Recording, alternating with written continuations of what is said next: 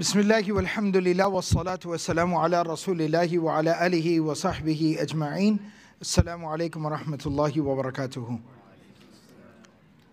So inshallah we wanted to uh, go ahead and get started inshallah with today's program. Uh, we ended up delaying a little bit to be able to um, accommodate everyone coming in and then getting some food and things like that. Uh, but at the same time, we do need to uh, break, inshallah, in just a little bit for Salat al Asr. Uh, so we thought that we should go ahead and get started, inshallah. As people continue to come in and get some food, they can, inshallah, uh, join into the program as we continue, inshallah, binillah. So for today's program, inshallah, uh, the overall theme, the subject matter, the focus of the program is, of course, learning to love the Messenger. Obviously, uh, it goes without saying, we are in the month of Rabiul Awal, which historically speaking, historically speaking, uh, is the month of the birth of the Prophet. It's also the month of the hijrah of the Prophet wasallam. It's also the month of the passing of the Prophet wasallam. So, in summary, academically speaking, historically speaking, the month of Rabi'ul Awwal is a very central month when you study the life of the Prophet ﷺ in depth. Um, and so, in light of that fact, we felt that it was uh, prudent and importance to have a program where we would talk about the Prophet ﷺ with a specific focus when it comes to the verses of the Quran, which some of the speakers today, some of the other instructors here today, inshallah, from Qalam, are going to be talking about, so I don't want to go into too much detail. But when you look at some of the verses of the Quran where Allah subhanahu wa ta'ala says, قُلْ إِن كُنْتُمْ تُحِبُّونَ اللَّهَ That if you truly love Allah, you claim to love God, فَاتَّبِعُونِ Then tell them, O Muhammad sallallahu alaihi wasallam, that they should follow me, meaning that they should follow the Prophet sallallahu alaihi wasallam. يُحْبِبُكُمُ اللَّهُ And if you follow Muhammad sallallahu alaihi wasallam, then Allah will love you. God will love you. لقد كان لكم في رسول الله أسوة حسنة. That indeed the ultimate role model, the best example for all of humanity has been placed within the Prophet ﷺ. يا أيها الذين آمنوا أطيعوا الله وأطيعوا الرسول. O you who believe, obey God and obey the Messenger of Allah. من يطيع الرسول فقد أطاع الله. Whoever has obeyed the Messenger has indeed obeyed God Himself. And then the Prophet ﷺ elaborates on this in numerous narrations. And the one that really comes to mind, and the one that is the focus of today's event, is لا يؤمن أحدكم None of you truly believes. None of you has realized your faith. None of you has achieved a completion of belief and faith and devotion and dedication to Allah. حتى أكون أنا أحب إليه من والده وولده والناس أجمعين. Until the Prophet ﷺ says, until I, Muhammadur Rasulullah sallallahu alayhi wasallam, am more beloved to that person than their own parents, than their own children, and then all the people on the face of the earth. So, that is the focus of today's event. That we know that we need to love the Prophet ﷺ. And that the love of the Prophet ﷺ cannot be achieved unless we follow the Prophet ﷺ. And we can't really love and follow someone until you know that person. And so, yes, Qalam is an educational institution. So it seems obvious that I'm going to somehow tie everything back to education. But in this case and instance, it really does come down to education. Because if you don't know the Prophet, you can't possibly love him. And if you don't love him, you can't follow him. And so that's why we are gathered here and congregated here together to know the Prophet ﷺ at least a little bit better. And inshallah, towards the end of the program, we will talk about where to go from here. That this learning to love the Prophet ﷺ, to be like the Prophet ﷺ, to follow the Prophet ﷺ, learning to do that, it will not be totally achieved, nor will it stop, nor will it end or conclude at one program. It can't. That's just not even a realistic expectation. It has to continue on from here. But how can it continue on from here, inshallah? That's something that we'll talk about towards the end of the program. Because right now we want everyone to just focus on, inshallah, what we'll be discussing here today. So, the very first session, which I'm going to be sharing with you here, inshallah, before we break in about um, 15 to 20 minutes, inshallah, for Salat al Maghrib, uh, Salat al Asr, excuse me. Uh, and then we'll conclude the program at Salat al Maghrib. But we'll break in about 20 minutes for Salat al Asr. Um, this session, I wanted to talk about to know Him is to love Him. I wanted to talk about the description of the Prophet. ﷺ. So, the description of the Prophet ﷺ is something that a lot of scholarship has been invested into.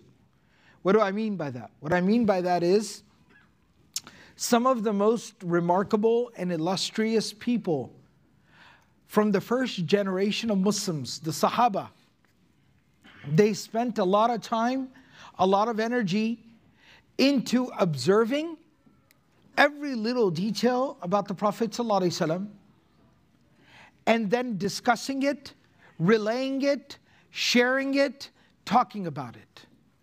And that was a very particular focus of that first generation of Muslims, and it continued onward.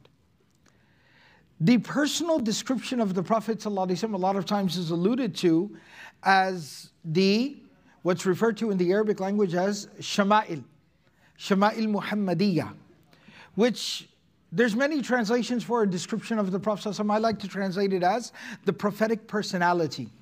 And of course, the most notable and the most reputable of those works was done by Imam at-Tirmidhi, rahimahullah ta'ala, who authored his classical work on the prophetic personality that is organized into 56 chapters. He took 399 narrations, intimately and personally describing the Prophet ﷺ, and organized into 56 chapters, and presented this. And this has been studied and talked about and carried on till today. Um, and that is something that is studied and looked at for the purposes of a very in depth understanding of who the Prophet ﷺ was. What I'm going to be doing here today is sharing with you a few narrations. I'll see how the time, uh, you know, how, how things work out in terms of time, whether it's favorable or not. Um, but at the very least, I will start with two, with, uh, two narrations, two um, you know, reports that are part of this chapter uh, that describe the Prophet ﷺ in a, in a very uh, personal, in a very intimate, in a very um, in depth manner. It's a very beautiful description of the physical presence of the Prophet ﷺ. And then as if time allows, inshallah, I might touch on a couple of more of the narrations here in the first chapter, um, which is titled Babu Maja'a fi khalqi Rasulillahi sallallahu alayhi wasallam, the chapter about the physical description of the Prophet sallallahu alayhi wasallam. And then there is one narration that is actually not a part of this particular collection, uh, that is a narration outside of this collection it's very famous uh, famously known as Hadith Umm Ma'bad, the narration of Umm Ma'bad, this elderly woman who was a Bedouin woman who was living out uh, in the middle of nowhere. And she had this very touching description of the Prophet ﷺ because he stopped by on his journey of the hijrah, uh, going from Mecca to Medina. So, inshallah, I'll touch on that if time allows. So, the very first narration that we're going to cover here is the eighth narration of this particular first chapter of the Shama'il Muhammadiyah. وبه قال حدثنا سفيان بن وكيع قال حدثنا جميع بن عمير بن عبد الرحمن العجلي إملاء علينا من كتابه قال أخبرني رجل من بني تميم من ولد أبي هالة زوج خديجة يكنى أبا عبد الله عن ابن أبي هالة عن الحسن بن علي رضي الله تعالى عنهم أجمعين قال سألت خالي هند ابن أبي هالة So this particular narration is shared with us from the grandson of the Prophet ﷺ. The grandson of the Prophet ﷺ, Hassan radiallahu anhu, who was the son of Ali and Fatima radiallahu ta'ala anhum ajma'in. He says, I asked my uncle, Hind ibn Abi Hala, about the description of the Prophet ﷺ. This individual, Hind ibn Abi Hala, he is the stepson of the Prophet ﷺ. When the Prophet ﷺ married Khadija uh, bint Khuwaylid, Khadija al-Kubra radiallahu ta'ala anha, she had been married previously. She had a son from her previous marriage by the name of Hind. And he is the one who is being asked by his nephew, the grandson, the son of Fatima radiallahu anha, that please describe the Prophet ﷺ. He says, وَكَانَ وَصَّافًا عَنْ حِلْيَةِ رَسُولِ اللَّهِ صَلَّى اللَّهِ He was very, very detailed when he described the Prophet ﷺ because he spent a really long time, amount of time with the Prophet ﷺ. And he says, وَأَنَا أَشْتَهِي أَن يَصِفَ لِي مِنْهَا شَيْئًا أَتَعَلَّقُ بِهِ And I desperately wanted him to describe the Prophet ﷺ for me in a way that would allow me to become attached to that description. فقال, so he said, كان رسول الله صلى الله عليه وسلم فخما مفخما. He said the Prophet صلى الله عليه وسلم First and foremost, he said that he was a man of great esteem. He carried himself with a lot of dignity. Mufakhaman. And he was honored by everyone who came into contact with him. يتلألأ وجهه تلألؤ القمر ليلة البدر. His face was radiant. His face was radiant. And it was captivating, just like the full moon is captivating on a still night. أطول من المربوع The Prophet ﷺ was taller than your average person. وأقصر من المشذب But he was not so tall where he would be intimidating. He goes on to say, Azimul Hama. The Prophet ﷺ had a very pronounced forehead. He had a very pronounced forehead. Rajilu Sha'ri. The Prophet ﷺ had curly hair. In infaraqat aqiqatuhu farraqaha wa illa fala.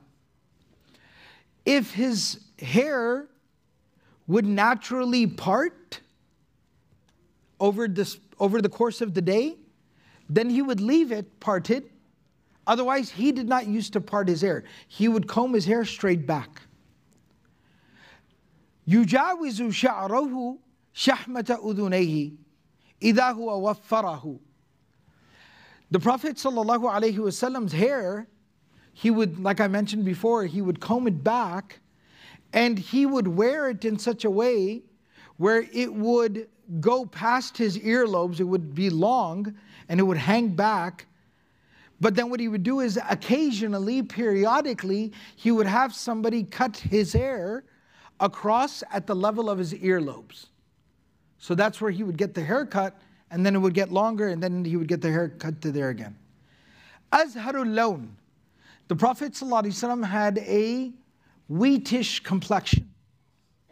Wasi'ul jabin. Again, the Prophet ﷺ had a very open and wide forehead, but it already mentioned that he had a very pronounced kind of forehead. What it mentions here is the Prophet ﷺ would wear his turban, which was the headgear that he wore more often than not was a turban, but he would wear it in such a way where his forehead would remain open He would not wear it like this. He would actually keep his forehead open. Azajjul hawajib. The Prophet ﷺ had very thick eyebrows. Sawabigha fi qayri qarnin. They were very thick and long, but they did not totally meet in the middle. There was a little bit of a gap in the middle. بينهما عرق يدره الغضب between, in the middle of his forehead, there was a vein that would bulge when he would be upset. أقنى العينين The Prophet له نعر له نور يعلوه The Prophet ﷺ's nose seemed to have a little bit of an elevation, and it's like the light would shine off of that point. يحسبه Mallam yata'ammalhu asham. If somebody glanced at the Prophet ﷺ quickly from a distance, they didn't look very closely. At first glance, at first look, you would think that his nose was very large. But that was not actually the case. It was just the way that the light would hit his face would kind of emphasize his nose. The beard of the Prophet ﷺ was very thick. You could not see through it. It was thick. Sahlul Khaddain. The cheeks of the Prophet ﷺ were very clear. He did not have hair on his cheeks. Dali'ul Fam. The Prophet ﷺ, when he would smile, he would smile with his whole mouth, side to side. He had a very big smile. Muflajul Asnan. The Prophet ﷺ's teeth were very well aligned. Daqiq al-Masruba. The Prophet ﷺ had a line of hair. He had some hair from his chest, and there was a line of hair that would run down to his navel. كأن عنقه جيد دمية في صفاء الفضة. The Prophet ﷺ, his neck looked like it was made out of steel in terms of how clean and clear it was, and also his neck looked long, which the explanation is that the Prophet ﷺ had very, very good posture. He would sit so straight and upright that his neck looked long. Basically, the opposite of how I'm sitting. Mu'tadilul khalq, I'll try. Mu'tadilul khalq. The Prophet ﷺ had a very average build. He was not very frail or skinny, nor was he heavy. He had a very average build. Badinun mutamasikun. But he looked strong. He seemed very firm. He was strong. Sawa'ul batani was sadar. His chest and his stomach were in the same line. He did not have a belly. Aridu Sadr. The Prophet ﷺ had a wide chest. He was broad chested, which he was actually broad chested, but again, it goes back to his posture. He had a very good, strong, firm posture. Ba'idu ma bain al mankibain. It always looked like his shoulders were apart because of the way he would sit. Dakhmul karadis. The Prophet ﷺ had very thick joints. And again, that kind of refers to he was strong. Anwarul Mutajarrad. The Prophet ﷺ used to clean his hands and his feet to the point where there was no filth on them, so they looked very shiny and clean. موصول ما بين اللبة والسرة بشعر يجري كالخط Again, describing the body of the Prophet ﷺ, because again, the upper body of the male, a man is not a part of the awrah, so it was from time to time, it was possible that at home, family members or whatever had seen the chest and the stomach of the Prophet. So he describes that. And where he says that there was that line of hair that ran from his chest down to his belly button. The Prophet didn't have a lot of hair on his chest or his stomach. Ash'aru dhira'aini wal mankibain. He had some hair on his upper arms right here, and he had hair on his lower arms as well. Wa'ali as-sadr. And he similarly had some hair on his chest. Tawilu zandain. The Prophet ﷺ had long fingers. It's strong hands, long fingers. Rahbur raha. The palm of the Prophet ﷺ was big as well. He had big hands. شثن الكفين والقدمين And his hands and his feet, they seemed like they were thick, strong again. سائل الأطراف أو قال شائل الأطراف Again, the Prophet ﷺ had long toes and long fingers. مسيح القدمين The Prophet ﷺ had very clean feet. ينبو عنهم الماء إذا ينبو عنهم الماء when, you, when he would pour water on his feet, the water would flow off of his feet because they were not dirty. And that's why when the Prophet would make wudu five times a day, he would scrub his feet. Ad-dalak, kana yadlak, yudallik. He would rub his feet. إِذَا زَالَ زَالَ قَلِعًا when the Prophet ﷺ lifted his feet up off the ground, he completely, when he was walking, he would lift his feet totally off the ground. He didn't drag, he didn't shuffle when he walked. يَخْطُو تَكَفِّيًا وَيَمْشِي هَوْنًا He walked very deliberately, but he also did not stomp around. He didn't slam his feet on the ground. He lifted his feet up, he took big strides, but he didn't stomp around and stamp his feet on the ground. Dhari'ul Mishya, he also walked very quickly.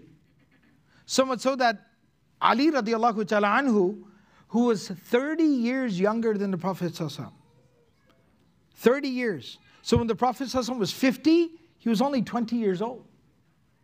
When he was 60, Ali radiallahu anhu was only 30 years old. And he said that I used to have trouble keeping up with him. And Ali radiallahu anhu, by the way, was an athlete. Ali radiallahu anhu was an athlete. So an athlete 30 years his junior said, I used to have trouble keeping up with him when he walked. ذريع المشية إذا مشى كأنما ينحط من سبب When he walked, it looked like he was walking downhill.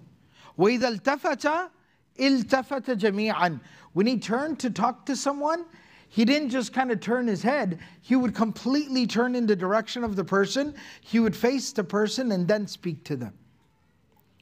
Khafidut taraf. The Prophet ﷺ was very gentle.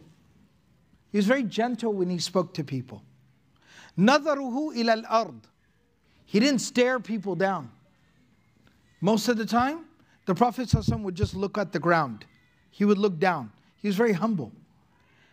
Atwalu min nadrihi sama. He would look down more than he looked up. Jullu nadrihi al mulahada. Most of the time when you looked at him, it seemed like he was thinking about something.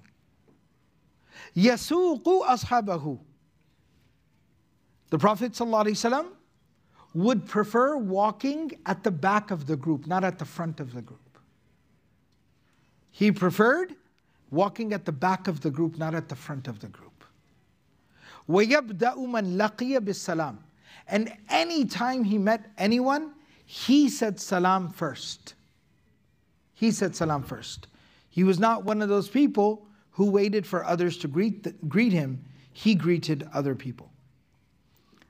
There's another very similar narration, I'll go through this a little bit quickly, that is narrated by Ali bin Abi Talib radiallahu anhu. Ali radiallahu ta'ala anhu was raised in the house of the Prophet He became Muslim when he was only 10 years old. There are very few people who knew the Prophet ﷺ better than Ali radiallahu ta'ala anhu did. So in this particular narration that Imam at-Tirmidhi brings, وَبِقَالَ حَدَّثَنَا أحمد بن عبدة الضبي البصري وعلي بن حجر وابو جعفر محمد بن الحسين وهو ابن ابي حليمه والمعنى واحد. قالوا حدثنا عيسى بن يونس عن عمر بن عبد الله مولى غفرة. قال حدثني إبراهيم بن محمد بن ولدي علي بن أبي طالب رضي الله عنه.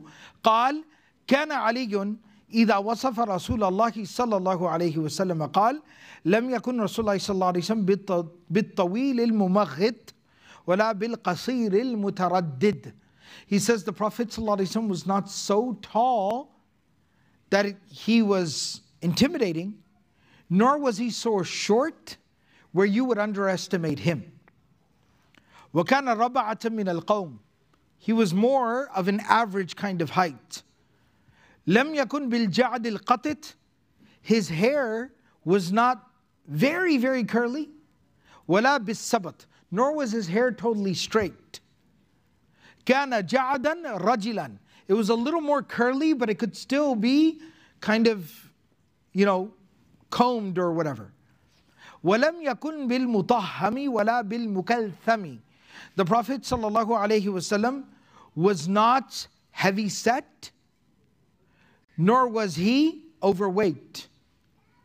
وكان في وجهه تدوير He had a more round face.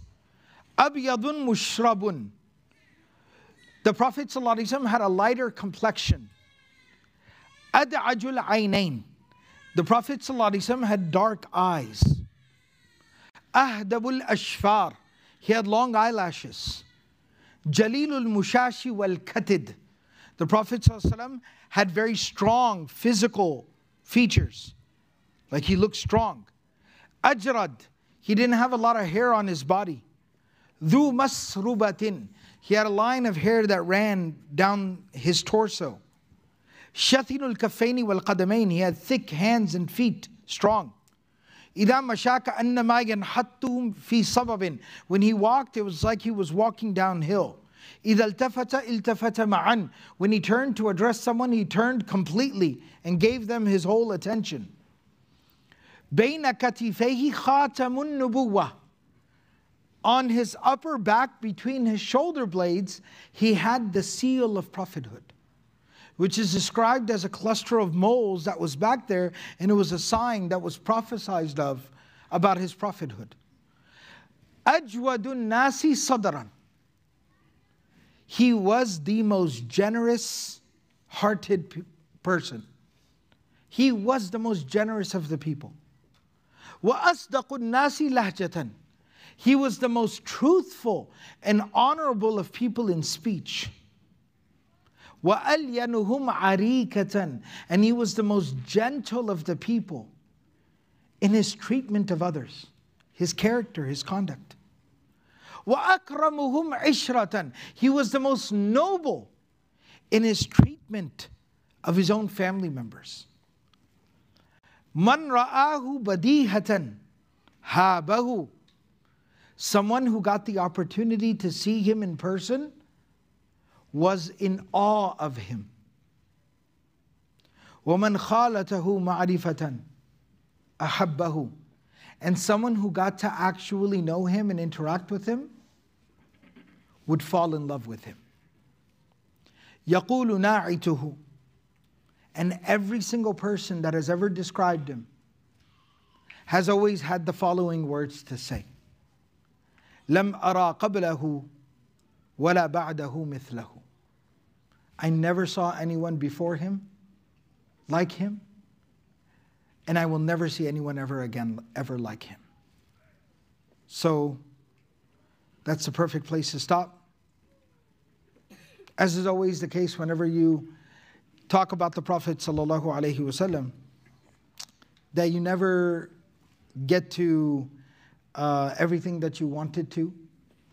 Uh, you can never cover as much as you had intended to, because it's always so powerful, so beautiful, so in depth uh, that you really just get lost in the description. But inshallah, in the interest of time, uh, today, inshallah, we have a really beautiful program.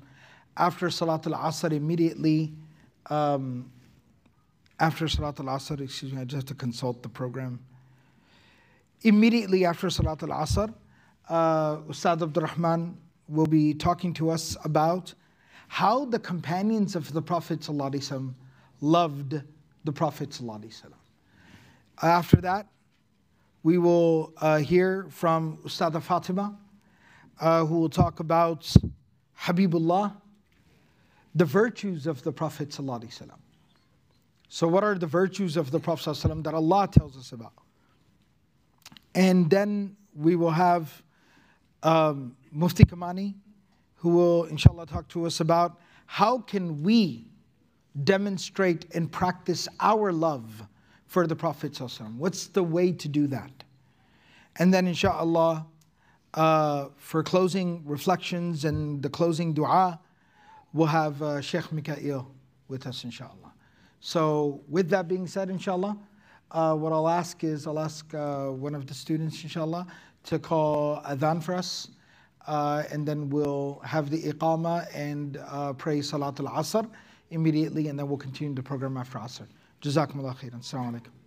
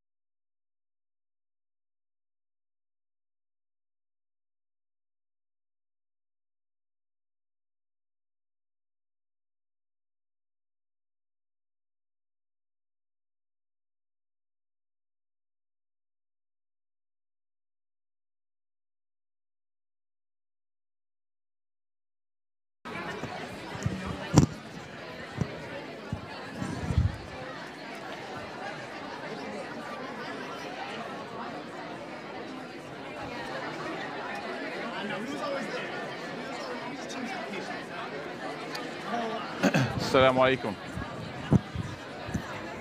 No? Assalamu alaikum.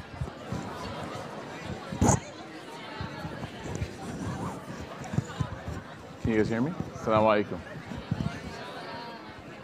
I can just hold it too. Bismillah walhamdulillah. Bismillah walhamdulillah wa salatu wa salamu ala rasulillahi wa ala alihi wa ashabihi ajma'een. Uh, welcome everybody, alhamdulillah. It's so good to see everyone here on this beautiful day. Uh, alhamdulillah. Um, before we begin, I wanted just to you know, take a moment, just look around the room, look at everybody around you, alhamdulillah. Look at your brothers and sisters. Uh, there's a lot going on right now. I know for you Cowboys fans, there's a lot going on right now, right? Uh, I don't know. They were winning last time I saw, but you never know. They always have a way of figuring out how to lose.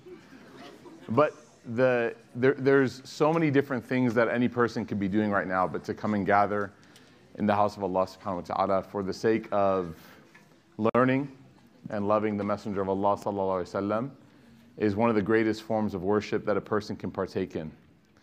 And so this is an example, this gathering stands as an example of proof of love. And this, this gathering is not exclusive to gender, right? We have male and female here. It's not exclusive to ethnicity. We have all kinds of backgrounds in this room, alhamdulillah. And it's also not exclusive to age. And I wanted to make one announcement, and I want this to be very clear. If we love the Prophet Muhammad, وسلم, and if we promise to try our best to be like him, one of the sunan, or of the sunan that we have to follow, is how the Prophet ﷺ greeted and welcomed and warmed the hearts of children, especially in regards to their relationship with the house of Allah. It is, quite frankly, a contradiction. At best, it's a mistake. At worst, it's hypocritical. When children come to the house of Allah and we make them and their mothers or fathers feel like they are a burden this is nothing the Prophet ﷺ ever taught us. In fact, we have many narrations which teach us the opposite. We have the servants of the Prophet ﷺ, young boys who took the charge of serving him, saying things like, I served him for over 10 years and he never once said anything harsh to me. He never once frowned at me. He never once treated me poorly.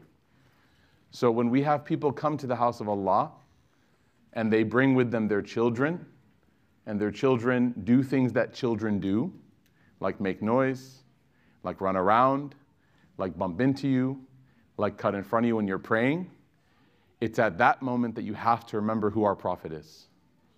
It's at that moment that you have to remember who the Prophet Muhammad was.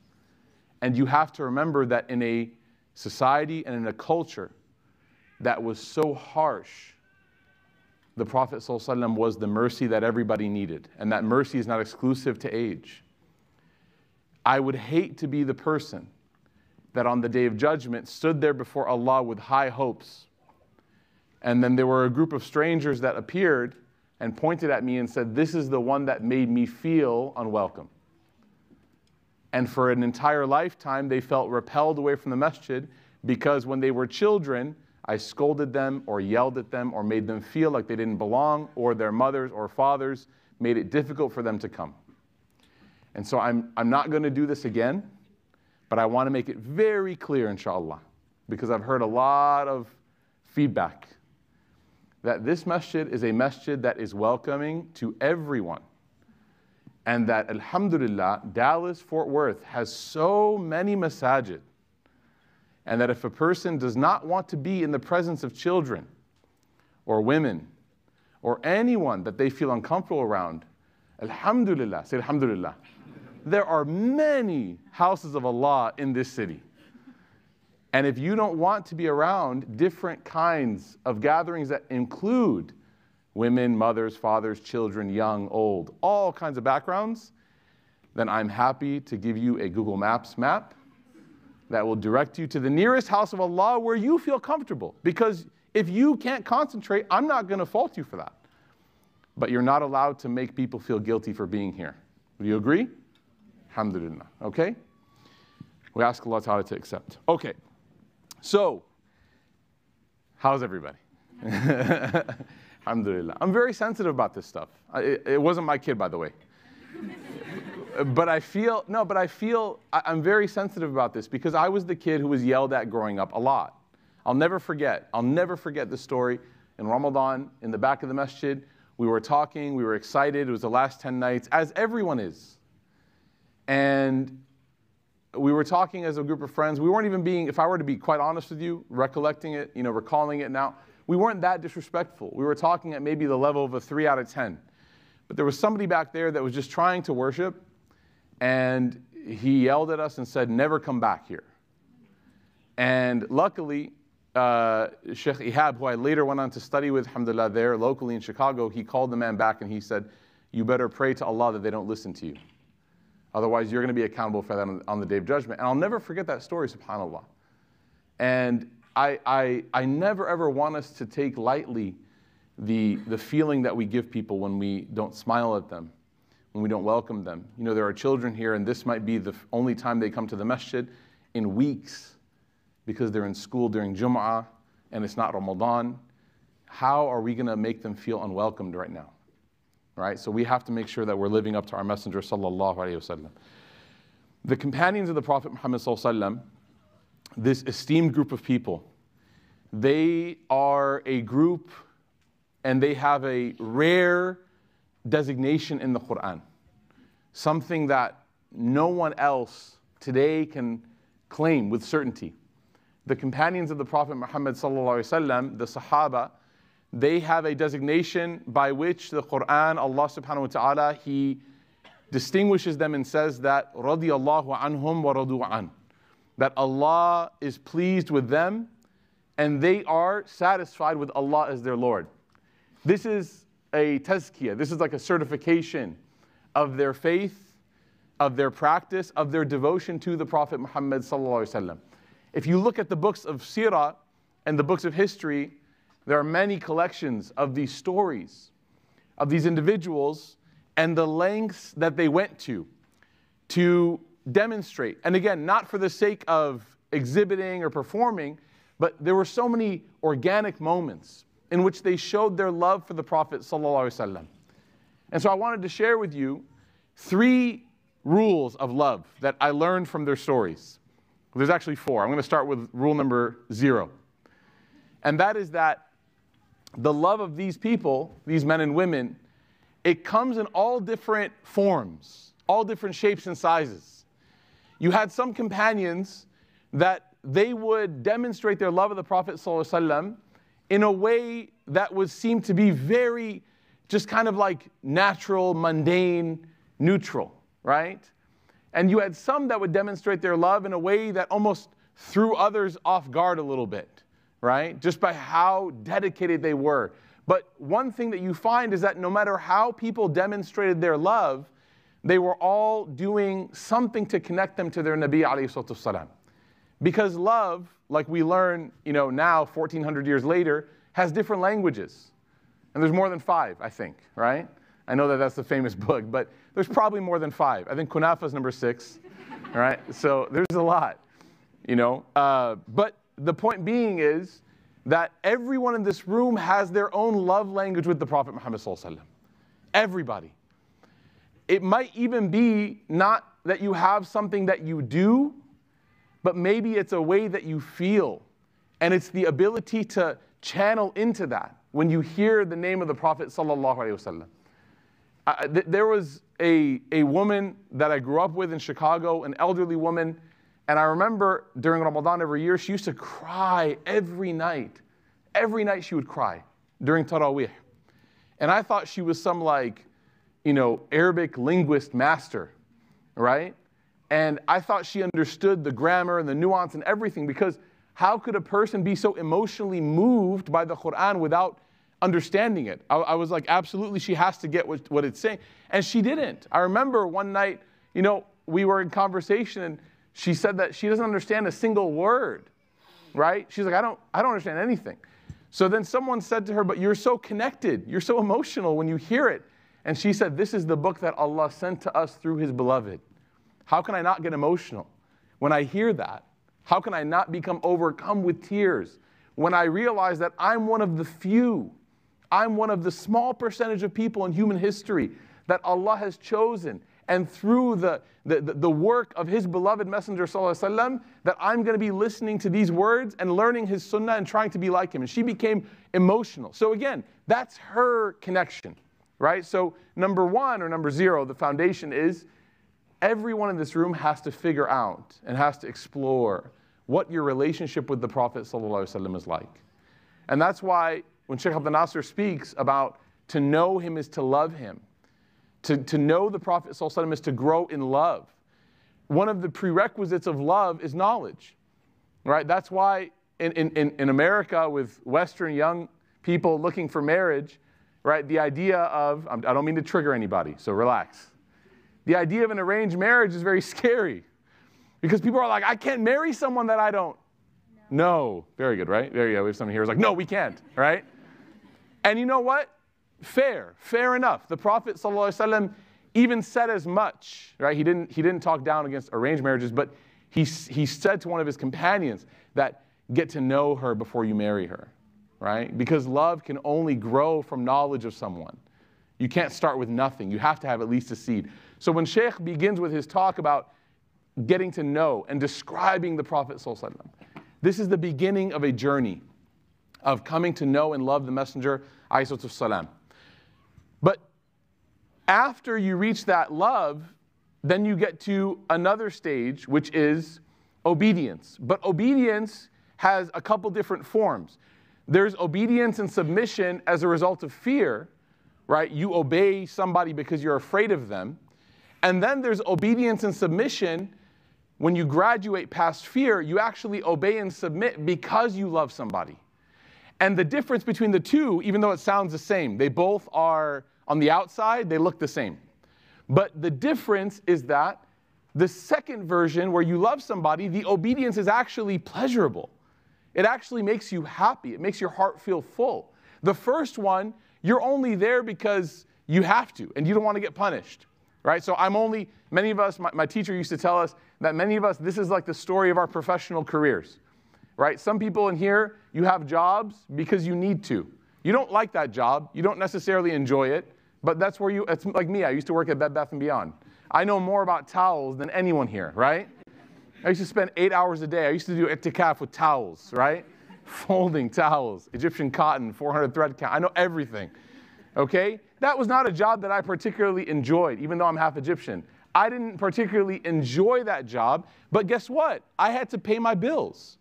I had to, so that was submission to work by necessity.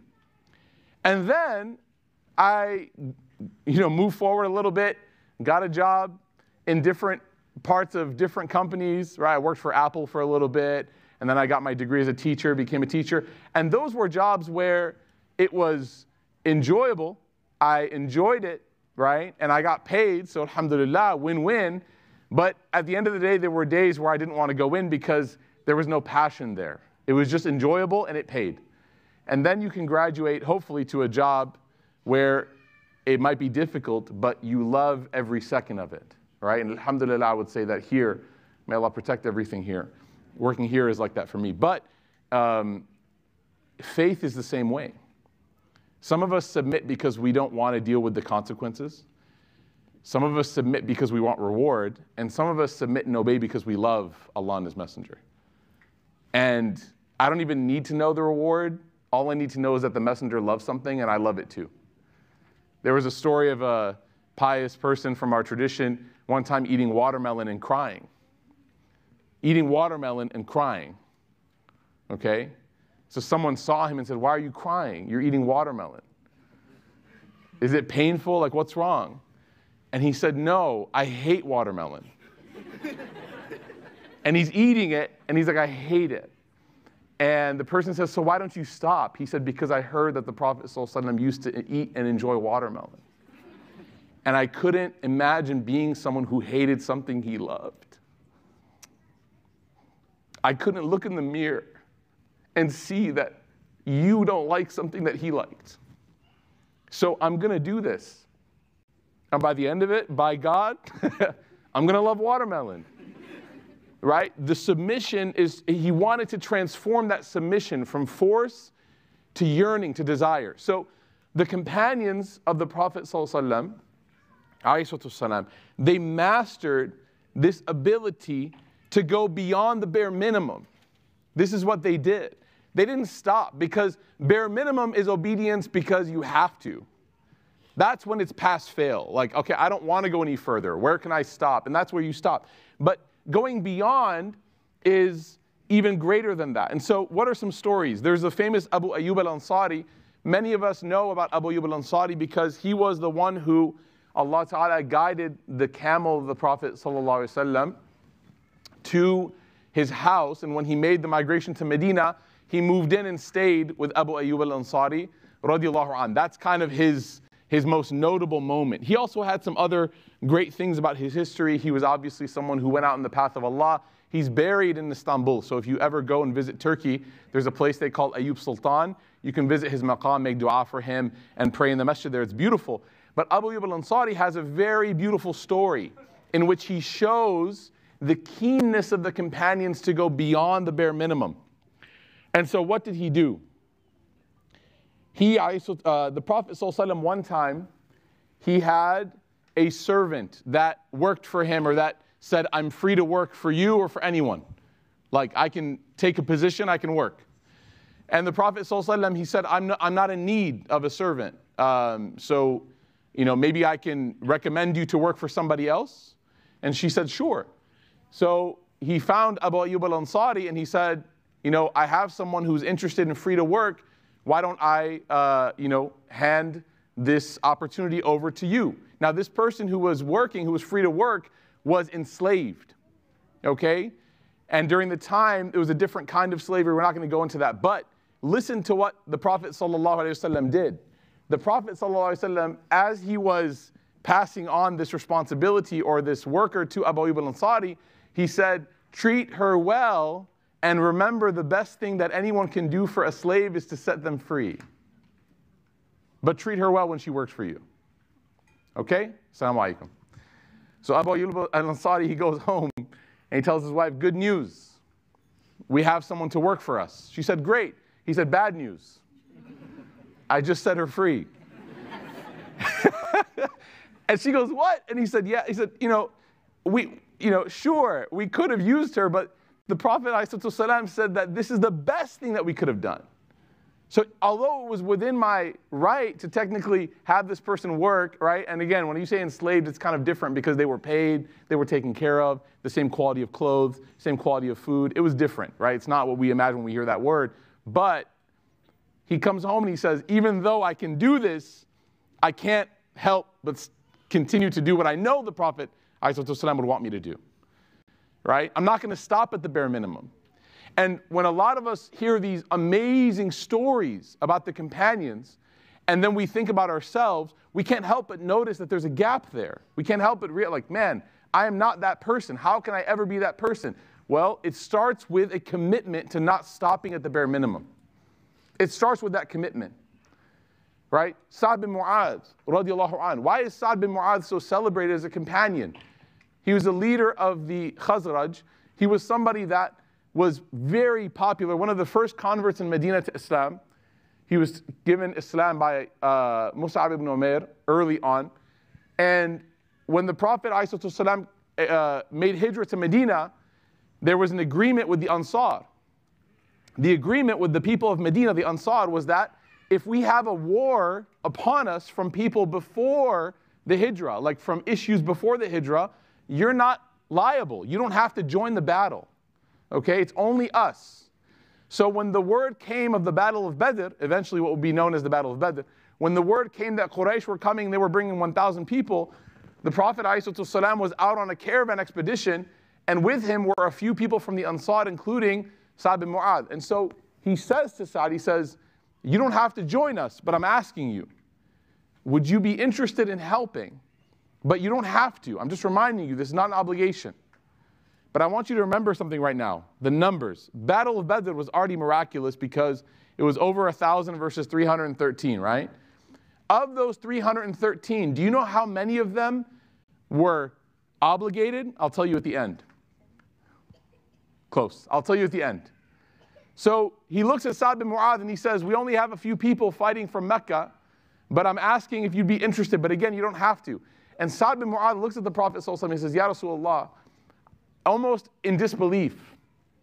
Like, Ya Rasulullah, of course we are with you. And he adds this line that like shakes you. He says, Ya Rasulullah, you want to know how with you we are? We are so with you that if you were to march right now in front of us and you walked towards the water of the sea and we saw you step over the edge and your body plunge in, we would follow you right into the water without thinking twice. That's how behind you we are. We're not even going to wonder, like, what did he just do? We're behind you, lockstep. The Prophet, salam, the, the narration says he smiled so big that day, the companions said, I've never been more jealous of anyone in my life than Saad. like, for him to make the Prophet smile that big, they were like, man, you know? But why did the Prophet smile? He smiled because, again, this is the proof in Saad's faith that he's not going to just go to the bare minimum. Okay? So, by the way, the numbers, you had roughly 80 people from the Muhajirun, 80 people from the Muhajirin, and you had with them 230 from the Ansar. So I want you to imagine an already lopsided battle would have been unimaginably lopsided had the Ansar not stepped up to a battle they didn't have to fight in. And this is why we say, May Allah be pleased with them, right? And this is why later, when the Prophet is talking to them, he says that everyone else after battle, they get to go home with spoils of war, shields and swords and all this, but the Ansar, they get to take me home. I'm their spoils of war. I'm their neighbor. They get me, right? anhum. So number one, the obedience to the Prophet والسلام, from love, love does not stop at the bare minimum. Imagine your relationships in life, the ones you love, and they stop at the bare minimum. How hurt would you be? Number two, Love does not forget. Love never forgets. In fact, one of the signs of love being in question is that the person is often forgotten. There's a story here, I can't tell the whole thing, but Bilal, radiallahu anh. Who is Bilal? Bilal is somebody that his faith is on multiple levels unquestionable, but beyond that, he's somebody that had such deep love for the Prophet that it's, it's almost to the point where you get goosebumps reading his story, everything he had to go through. We can't tell the whole story because I don't have too much time, but I will say that one part of his story that's particularly amazing is after the death of the Prophet. After the death of the Prophet. Why is it so incredible? Because Bilal's main role in the community was what? What was he supposed to do? Mu'adhin, very good. His job was to call the adhan. And that's a beautiful job. The Prophet used to tell him, Arihna biha ya Bilal. He would be sitting with him and say, Bilal, call the adhan. Give us some rest with it. Arihna biha. Give us some rest with the adhan. So after the Prophet ﷺ passed away, they still had to perform the prayer. And part of the adhan, tragically, for them at the time was, Ashhadu anna Muhammad Rasulullah. And so Bilal, very famously, when he got to that line, he broke down and started crying and he couldn't finish. And because what he used to do in Masjid Nabawi was when he got to that point, he would point at the messenger as he was saying it. And so after the burial had completed, when they started to pray in the masjid, he would point out of almost reflex to where the messenger used to sit, and he would say, Ashhadu anna Muhammad, and he would just break down and cry. And so during the khilaf of Abu Bakr, he actually asked him, he said, Abu Bakr, ya, ya Abu Bakr, can you please relieve me from the duty of adhan? I can't handle it. And Abu Bakr said, Bilal, we've already gone through so much. If you stop, it's going to just shatter people even more. And Bilal says to him, Oh, Abu Bakr, Ya Abu Bakr, if you freed me because you wanted to enslave me, then I'll listen to you. Because remember, who's the one who bought Abu, uh, Bilal? Abu Bakr. So he said, if you freed me all that time ago, two decades ago, if you freed me because I was a slave to you, then I'll call the adhan. But if you freed me for Allah, then I beg you let me go.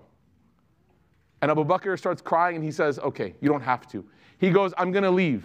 I have to go. I'm going to go on expedition, defend the Muslim community. Abu Bakr says, I have one request, my dying request. Don't leave Medina until I pass away. Because I, I can't. You know, when, when people as a group love someone so much, their presence amongst each other reminds them of the times they had with that person. So Abu Bakr is saying, Bilal, if you leave, man, I don't know if I can keep going. So please stay with me. And Bilal, he said, I will.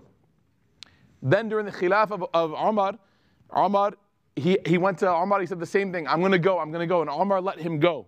And Bilal, he used to go and he would defend the Muslims. And they went and they opened Bayt al-Maqdis, Jerusalem. May Allah Ta'ala open it for us again. Ameen Ya Rab. So they opened Jerusalem and Umar, he asked Bilal at that moment to call the adhan, to call the adhan. And it had been years since Bilal had called the adhan, like years, maybe five, six years at this point. And so he goes and he's just calling the adhan. And at that same very moment, at that same very time, you would think, you know, they say time heals, right? You would think that he'd be able to get through it. But you bet, as soon as he got to that statement, Ashhadu anna Muhammad Rasulullah, he broke down and started crying. Love doesn't forget. You know, when you think of Bilal and his, his emotional attachment to the Prophet, to the point where even something like the adhan would make him emotional, we have to wonder about us. You know, why don't we get emotional when we think about him? I mean, the famous narration in Bukhari of the tree stump and the commentary, Ibn Hajar, he comments on this. The Prophet used to give khutbah on a tree stump and he used to stand on it and give his khutbah. One, we, one time, at some point, the companions thought that we need to build a proper mihrab for him, a proper mimbar and mihrab. So they built one for him, and the Prophet ﷺ, he ascended the mimbar to give khutbah, and the companions said, Suddenly we heard the sound of somebody weeping. And we looked around and no one was crying. And then we kind of like zoned in and we found out that the sound was coming from the tree. The tree was weeping. And the Prophet, ﷺ, he got off the mimbar and he went to the tree and he put his blessed hand on it. And he just consoled it. And Ibn Hajar, in his, in his commentary on this hadith, he says, How hard are our hearts that we don't shed tears when we find ourselves distant from the Prophet, when a tree stump that is ostensibly a dead object cries when the Prophet stands a few feet away. Ibn Hajar, Ibn Hajar was like in a moment. He's like, Are you kidding? This dead object is shedding tears, and here I am, right, living my life. My name is Muhammad, and I tell people, call me Mo. No offense, I'm so sorry. Right? But we got to call it like, you know, my name is, is, is you know, uh, Khadija, and I tell call me Cat, right? Don't ever do that, by the way, okay? You get my point? there was a certain level of, of confidence and, and pride that came from the love of the Prophet. The famous narration where they asked, one of the people asked the, the companions, Your prophet even teaches you how to clean yourself after washing yourself, like out, after using the bathroom? Your prophet teaches you that? And they stood up and said, Yeah. You gross people? Yes. of course he does. You know? And they're like, You're weird. What kind of religion teaches you that? And they were like, Islam. They had no fear because of their love of the Prophet. Right? When you love somebody, like it's like a kid talking about his dad to everybody else. Even if the dad is weird, like I play golf, right? Like Musa's like tells us, my dad plays golf. Everyone's like, what a weird guy. But Musa's so proud of his dad who plays golf, right? Everyone here is like, this guy really is white. Okay, so, so so remember, rule number one love never stops at the bare minimum. Rule number two of the companions love doesn't forget. It doesn't forget. Okay? Rule number three at the start and end of everything is the focus of the beloved. Like, it's not just about not forgetting, but it's about at the beginning of your day, at the end of your day, and at every point in between everything reminds you of the beloved, right? And this is an example. This is an example of all the companions. This is how they lived. To the point where some of them didn't even want to leave Medina when they started to get a little bit older in age because they were afraid that if I pass away outside of this city, I won't be buried in the city of the Prophet. They were worried about that. You know, once they hit a certain age, they were like, no more traveling. It's the opposite of us, you know? We hit a certain age and we're like, sign me up. For them, they're like, we're staying. And there's a story in particular about a companion, Sawad, radiallahu an, at the Battle of Badr. It's narrated in the Sirah ibn Hisham, where the Prophet ﷺ was lining up people for battle, and he was using his stick to line them up, to make their line straight. So he would go and push them, and he would bring them forth, right, to straighten the line. And there was a companion by the name of Sawad, and the Prophet ﷺ, he pushed against his stomach to line him up, and one of the, the commentators even said that it was perhaps maybe that even Sawad stepped out of line on purpose. So the Prophet ﷺ pushed him back into line, and he goes, ah. And everyone looks at him and they're like, do we want to fight next to this guy in battle right now? Like, he says, Ya Rasulullah, you hit me. And the Prophet ﷺ says, I was just, you know, I was sorry, I was pushing you back. He goes, La Ya Rasulullah. Retaliation. It's part of the rules. If you hit, I get a strike back. The companions were dumbfounded. This guy going crazy. He's trying to hit the Prophet before Badr. Right? And they're just looking at him like completely confused. And he says, Ya Rasulullah, I want retaliation. I want my right. And you better believe the companions were like, we're gonna just, we're gonna, we're gonna give you your right in a second. the Prophet said, no. He said, guys, relax. He's right. If I hit him, then he deserves his retaliation. So then he put the stick down. He said, Go ahead. So said, Ya Rasulullah, my stomach was bare. My, my abdomen was bare. Yours is covered. If you're going to allow me to retaliate, we have to be in the same position. Like you have to lift your shirt. The companions are even more shocked. What? So Sawad says, You have to lift it. The Prophet says, Sadaqt. Okay, you're right. He lifts his shirt. At that moment, when Sawad sees the abdomen of the Prophet, he goes and grabs him and he kisses right above his stomach into his chest. He grabs him, he hugs it, and he kisses it. And everyone is looking at him. He says, Ya Rasulullah, when I looked out into the, the valley of Badr, where we're about to go into battle, I had a very eerie feeling that I'm going to die. Like it overcame me that this is your last moment. Your minutes are going. And he said, Ya Rasulullah, I couldn't think of anything I wanted to be the final moment of my life than me embracing you and touching your skin. That I could maybe take that with me. That when I die and they wrap my body and I'll be resurrected to meet Allah, maybe the fragrance of your body will still be on me on the day of judgment. And so, Ya Rasulullah, all of this I just did, forgive me. It was a play, but I needed a reason to embrace you, to hug you. What's the last thing that we do before we go to sleep? What's the last thing we look at or listen to before we close our eyes? What do we say about sleep? It's the minor death, right? Alhamdulillah, ba'da ma amatana, right? The dua we make. It's the minor death. The last thing before we go to sleep, we're instructed by the sunnah of the Prophet ﷺ to read some Quran, to read some awra, to read some dhikr, to send salawat on the Prophet ﷺ and go to sleep. Not scroll not read. What's the last thing? Remember, love finishes with the beloved. So every night that we rest our heads and close our eyes, unsure if we are going to wake up in the same state, the best thing we can conclude with is La ilaha illallah Muhammad Rasulullah. We ask Allah Ta'ala to give us this love and more. We ask Allah Ta'ala to allow us to be those that willingly and lovingly obey. We ask Allah to give us the ability to always remember Him. And we ask Allah to allow us to start and end our days with love of His beloved. آمين يا رب العالمين سبحانك اللهم وبحمدك نشهد أن لا إله إلا أنت نستغفرك ونتوب إليك السلام عليكم ورحمة الله وبركاته Next we have uh, Ustada Fatima inshallah far my superior in both knowledge uh, also in drip as you can see mashallah and also in her personality and humor so we ask Allah Ta'ala to accept from her so please uh, prepare yourself for her uh, talk, inshallah.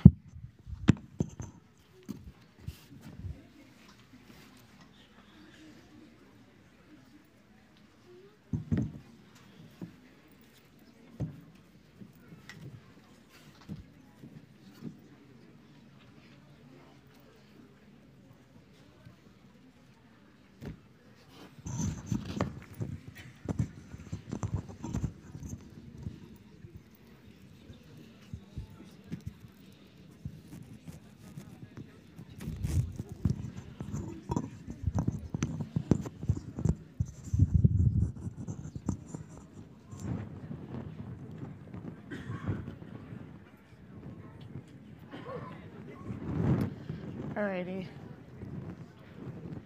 you guys hear me? Yes? Good? It's kind of, I'm just going to hold it. Hijab problems. Alrighty. Bismillah Rahman Rahim. رب اشرح لي صدري ويسر لي امري واحلل عقدة من لساني يفقه قولي ربي زدني علما ربي زدني علما ربي زدني علما so alhamdulillah, you guys have gotten a good, I would say, background and just of kind of the virtues, not necessarily the virtues, but what we're here for today. It's not working. Okay, I think that's better. Can you guys hear? All the way in the back? Yes? Okay. So we've gotten a good background in what we're here for today and learning about the Prophet sallallahu alaihi wasallam. And kind of what Sheikh Nasser started off with is that learning about the life of the Prophet ﷺ and learning about the virtues and the background and the character and how the Prophet ﷺ was is something that you never can just get enough of.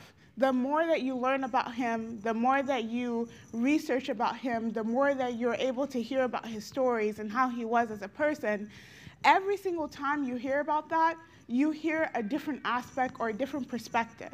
And what it does is that it opens your heart more to who the Prophet ﷺ was. So Allah subhanahu wa ta'ala in the Quran, and the Quran being the book that is sent to us, and is meant for us to be able to take lesson from, and is meant from, uh, for us to be able to bring understanding of our deen, he talks about the Prophet ﷺ in many different ways. And to pick out all of the verses in which Allah subhanahu wa ta'ala talks to the Prophet ﷺ would mean that we'll be here for a very long time. Even the description of how Allah subhanahu wa ta'ala addresses the Messenger sallallahu is something that the scholars spend pages talking about. That Allah subhanahu wa ta'ala will talk to the people, to other prophets, about other prophets in their blessedness by calling them by their names.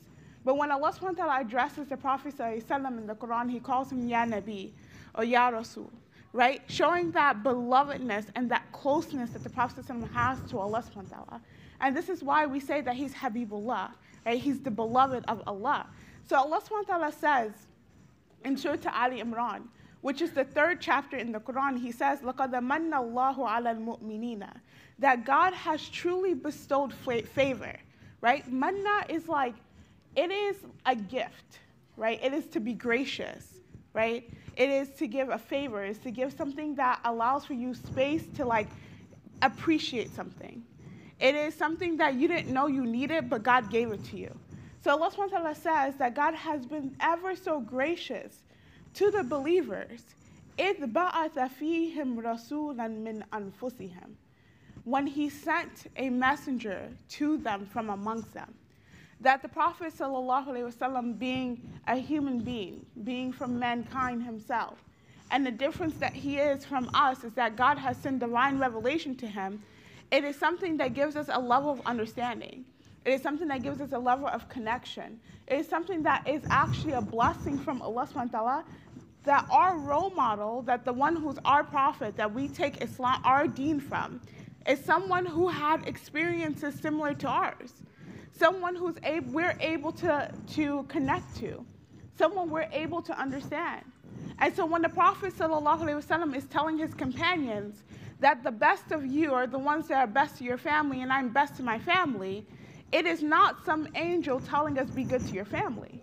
It is a human being, it is the Prophet ﷺ in his blessedness showing us that in my blessedness I can do this for my family, look what you can do. And so Allah subhanahu wa ta'ala says that this is grace from God.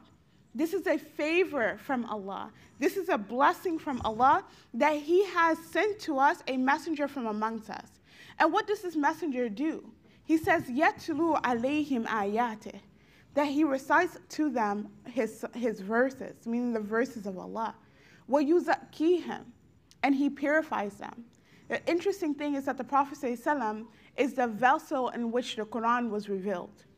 The Quran comes from Allah, it is the speech of Allah, it is the book of Allah. And the Prophet ﷺ is given the honor of bringing the Quran to us, right? The Prophet ﷺ is given the honor of reciting the verses to us. But the nature of scripture is that it's not just meant to be recited, it's meant to transform you. And so Allah subhanahu wa ta'ala says, Well, you zaki him. And he purifies them, he transforms the people. And then Allah subhanahu wa ta'ala says, Well, you alimuhumul kitaba. And He teaches them the book. That He teaches them this book that He is reciting to them, that He allows for us to be able to understand the book of Allah more. That Allah subhanahu wa ta'ala sent us the Quran, but the Quran has an aspect of it that it is in the embodiment of it is through the Prophet. So the Prophet teaches us the book. And then Allah subhanahu wa ta'ala says, Wal hikmah, and the wisdom. And the scholars say that the wisdom here is actually talking about the sunnah and the way of the Prophet how the Prophet once was.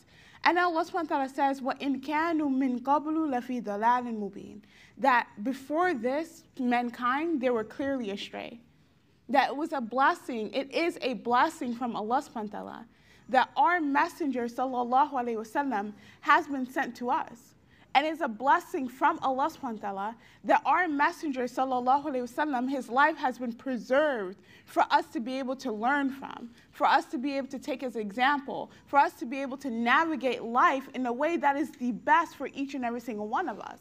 And this is not by accident, but is by favor and by grace of Allah subhanahu wa ta'ala.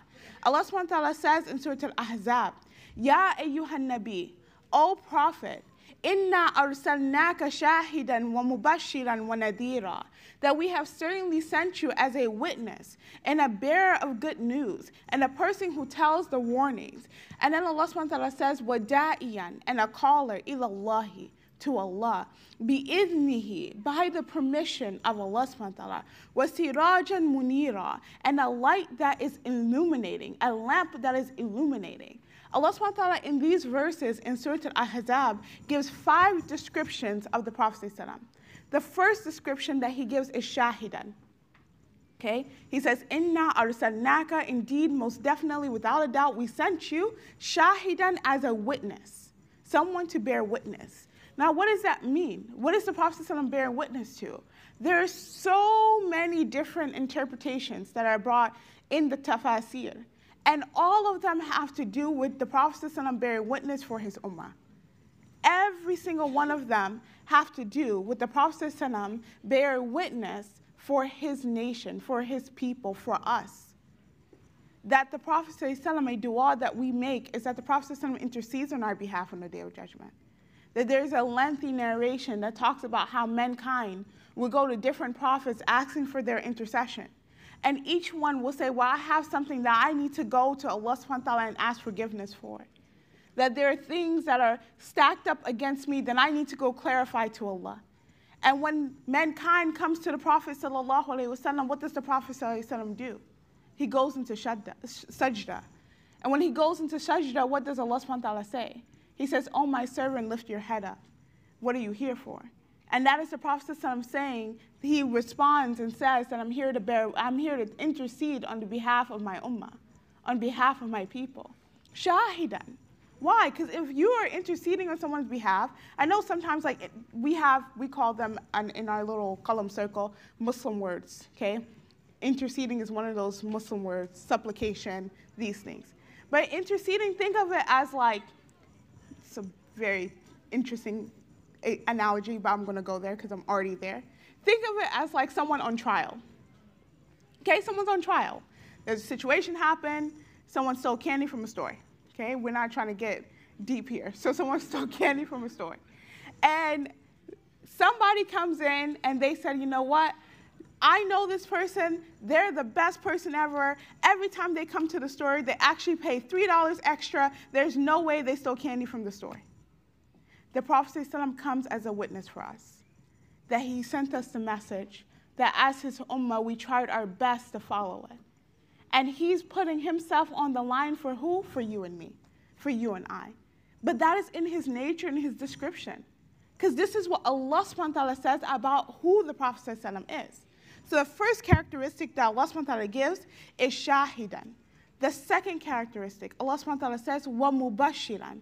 Mubashiran means someone who's a bearer of good news, is a congratulator. Imagine someone's job is just to say congratulations. Great job, great job, great job, you win, you win, you win. No, this is not a carnival, this is real life.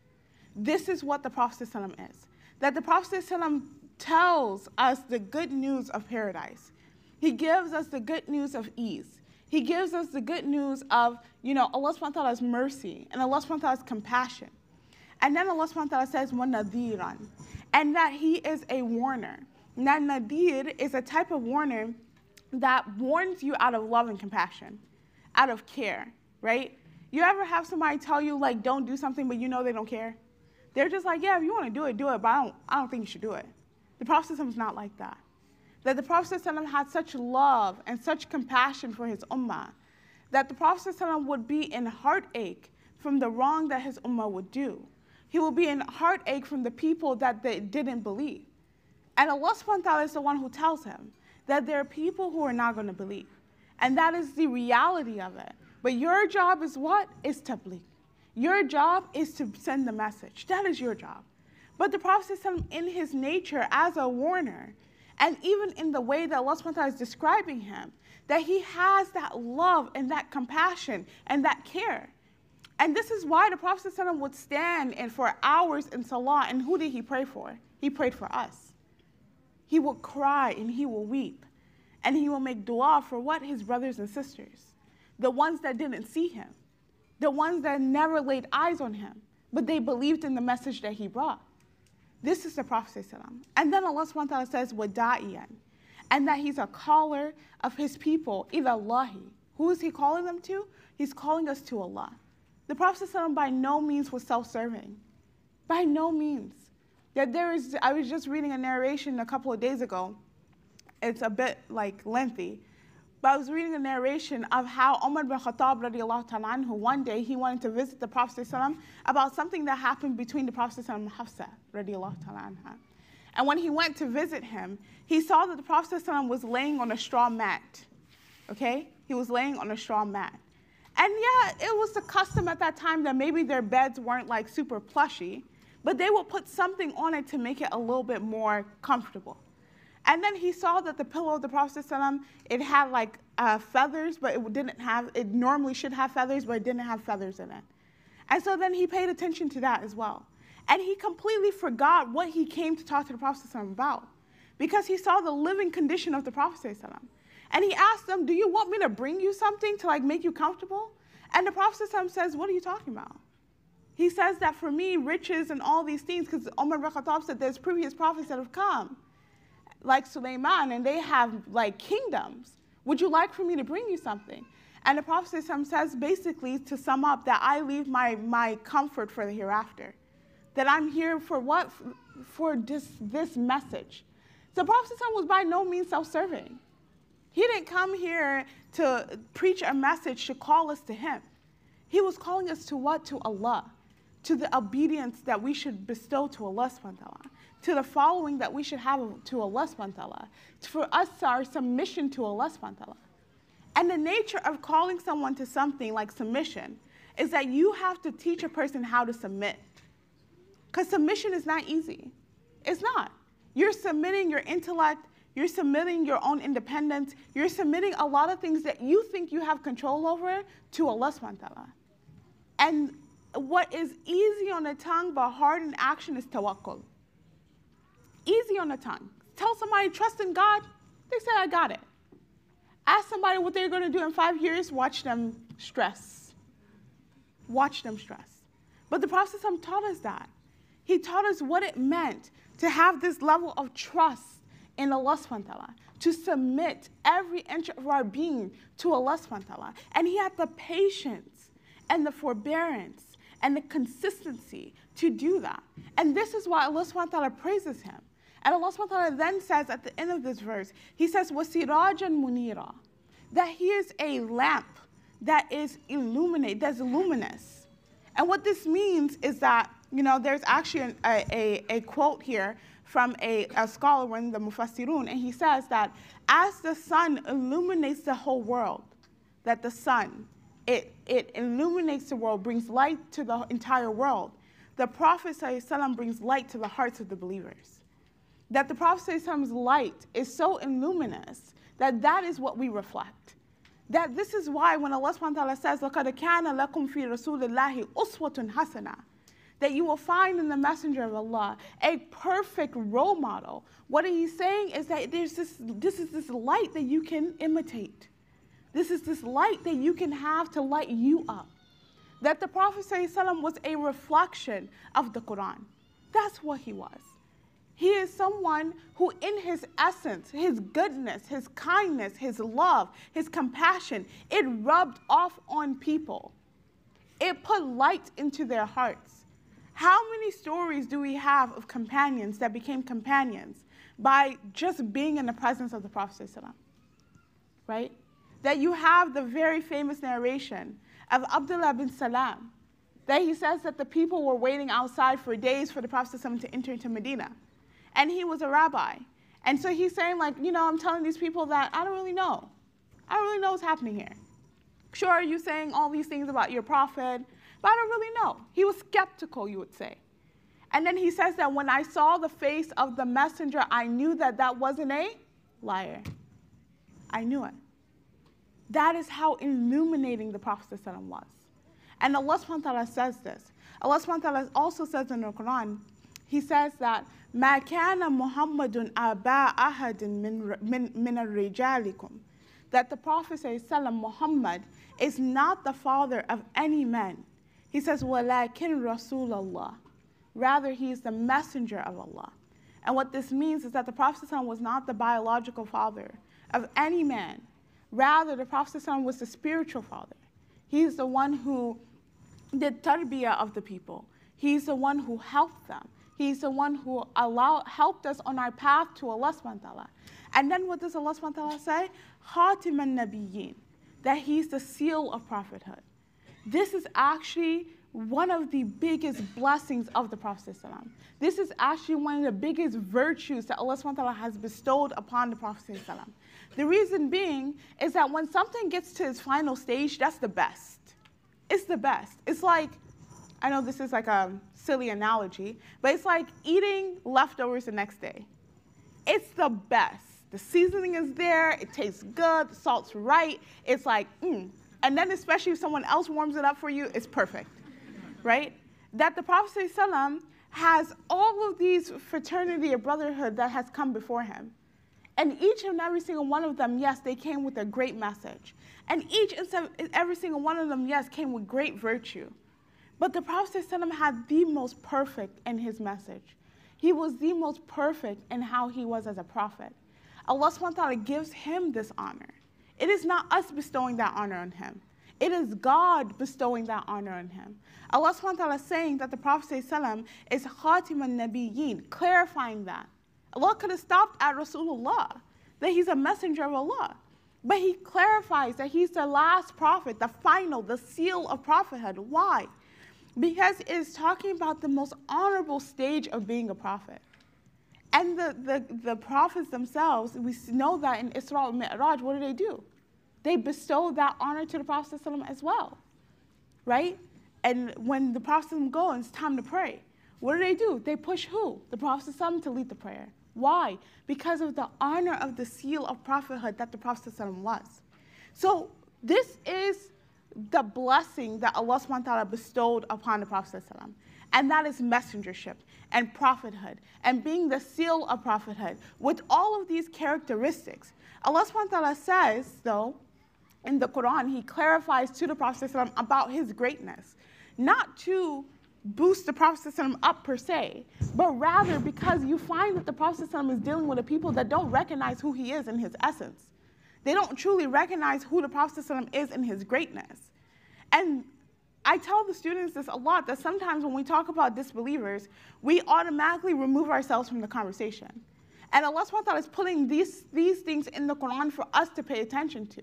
And what does that mean? That God has blessed the Prophet in a way that is absolutely imperative and is absolutely important for our deen and the proper practicing of our religion to know him, to honor him, to have to know the virtue that the Prophet comes with. So Allah subhanahu says, Ma anta bi ni'mati rabbika bi majnoon. They used to call the Prophet crazy. They used to call him that. He would bring them the message and they would say, Oh, you're just a crazy person. You don't know what you're talking about. And Allah subhanahu says that the way that your Lord has graced you, the blessing that your Lord has bestowed upon you, there's no way you can be crazy. That someone that has this level of blessing and someone that has this maqam, this station of praise, and that is this praiseworthy, there is no way that you can be insane. And then he says to him, Inna, in, wa inna mamnoon. That there's a reward that is waiting for you that will never end. Right? And the thing is about this is that the Prophet endured so much in his lifetime. And I use the word endured because he pushed through. He kept going. He dealt with a lot of sadness and hardship and difficulty and good times too, but a lot of difficult times, a lot of difficult decisions, a lot of difficulty in the message for us. He bestowed a lot of hardship for us. And Allah says that all of that that you're doing, and they're calling you crazy and a sorcerer and a magician and all of these things, know that the reward that is waiting for you at the end of this, it is never ending. That it is like, a, it, is, it is as if there's, you don't even say light at the end of the tunnel because there's no end to the tunnel. That it is illuminating. It is something that you can't even imagine. And then Allah subhanahu wa ta'ala says, وَإِنَّكَ لَعَلَى خُلُقٍ عَظِيمٍ that truly you have been you are on you have the strongest of character the best of character. And this part of the, uh, the surah is so beautiful. I like when allah subhanahu says things like adim because there's so much room for interpretation in the sense that it means the, the cream of the crop the best of the best. Think about greatness times 10000 that when you go into the Sirah and you're looking at the character of the Prophet, you know this ayah to be true. Because you have many companions that have spent so much time with the Prophet that have no problem stating their opinion and how they truly feel, saying that I've been in the service or I've been in the company of the Prophet for many years and I've never seen something terrible of him. That Anas bin Malik radiallahu ta'ala anhu, he said that I served the Messenger sallallahu alaihi wasallam for 10 years, and he never said uff to me. Uff. There's another narration that says that there was a time when the Prophet sent Anas bin Malik to do something. And when he sent Anas bin Malik to do something, Anas bin Malik was a kid, so he, you know, got distracted on the way. You know when your mom tells you go look for something and you find something else and then you're, you're playing with that and then you hear your name getting called like eight times and you know that on the seventh time, like this means death, so I might as well just keep playing with this. Anas bin Malik says that I was playing in the street and I saw the Prophet ﷺ come by. I saw him come by. And he came to me and he basically just, you know, ruffled my hair a little bit and kept it pushing. That he says, I was in the service of the Prophet ﷺ for 10 years and he never said uff to me. And he never had any concern about why didn't you do this or why did you do that. But the Prophet ﷺ was, you would say he was a, a tarbiyah person. He was a murabbi, right? He was a mentor. So he didn't let people run wild, but he also didn't treat people without dignity and respect. That the Prophet ﷺ, in his character, you find that people were able to grow and go into the best version of themselves without feeling belittled and less than. The Aisha radiallahu ta'ala anha, she talks about the Prophet's character. And she says, Kana khuluquhu al-Qur'an. That his character, his personality, the way that he carried himself, who he was, how he talked, the way that he walked, it was the Quran. That's who he was that all the teachings that the Quran had about how you should be as a person, that is what the Prophet exhibited. This is who the Prophet was. So when Allah subhanahu wa ta'ala says that إِنَّكَ لَعَلَى خُلُقٍ عَظِيمٍ that you are in the most noble of character, the strongest, the best, the cream of the crop. It is telling us that the Prophet's character and how he was in every aspect of his life is what we should strive for. It is what we should take as example. It is what we should include in our life. And just kind of to close off this last portion, Allah subhanahu wa ta'ala tells us how he got this character. Allah subhanahu wa ta'ala says, In huwa illa wahyun. Allah subhanahu wa ta'ala says, وَمَا يَنْتِقُ عَنِ الْهَوَىٰ That he doesn't speak on his own desire. Right? The Prophet didn't walk around and tell people that I want this and this and this because it's for me. Go do this, go do that. The nature and why people think that they want leadership is because they like to boss people around. They like to feel like, you know, the big man on campus, you know. They like to feel like, oh, okay, people are serving at my feet. But the Prophet ﷺ, um, in his nature, never spoke from his own desire. It was never from his own, I want to feel greatness. What did he speak? In huwa illa wahyun yuha. That he spoke from what God had inspired to him. Remember we said, Yatulu alayhim ayatih? That he recited to them his verses, the verses of Allah. That's where, Allah, that's where the Prophet spoke from. He spoke from the revelation of Allah subhanahu And of course, someone who's a vessel and has bestowed with that honor of being the vessel of the Quran who have the utmost character will be the best informed, will be the best in person. And this is why when we recognize this blessing, Allah subhanahu wa ta'ala says, and one of the the verses that shows the greatest virtue of the Prophet Inna Allah wa malaikatahu yusalluna ala nabi. That Allah and his angels, they send blessing. Yusalluna, they send mercy and blessings on the Prophet And then Allah subhanahu wa ta'ala says what? Ya ayyuhalladhina amanu, all you who believe, sallu alayhi wa sallimu taslima that you send your blessings upon him too and give greetings of peace. This is why we say, Allahumma salli ala Muhammad wa ala ali Muhammad, kama sallaita ala Ibrahim wa ala ali Ibrahim, innaka hamidun majid. That Allah ta'ala tells us to send these blessings and salutations on the Prophet because of how great the Prophet is, because of the honor that the Prophet has, right? Because God has given him that honor. And so I hope that today we're able to take from these virtues that we see here today that Allah subhanahu has presented for us in the Quran, and we're able to actually have a deeper level of connection with the Prophet. And I want to end off with one thing, a practical thing, because I believe in practicality, that you know, the first time I heard the narration about Omar bin Khattab radiallahu ta'ala anhu and the Prophet telling him, like, love me more than you love yourself, and like the whole back and forth thing, you know, I'm not gonna get into it, but there's a whole back and forth. I thought to myself, that's really hard. And forget about yourself. Like, think about your mom or your parents or your kids or whatever, and you see them and you hug them and you talk to them and you, you, you, you know, you can feel the love, right?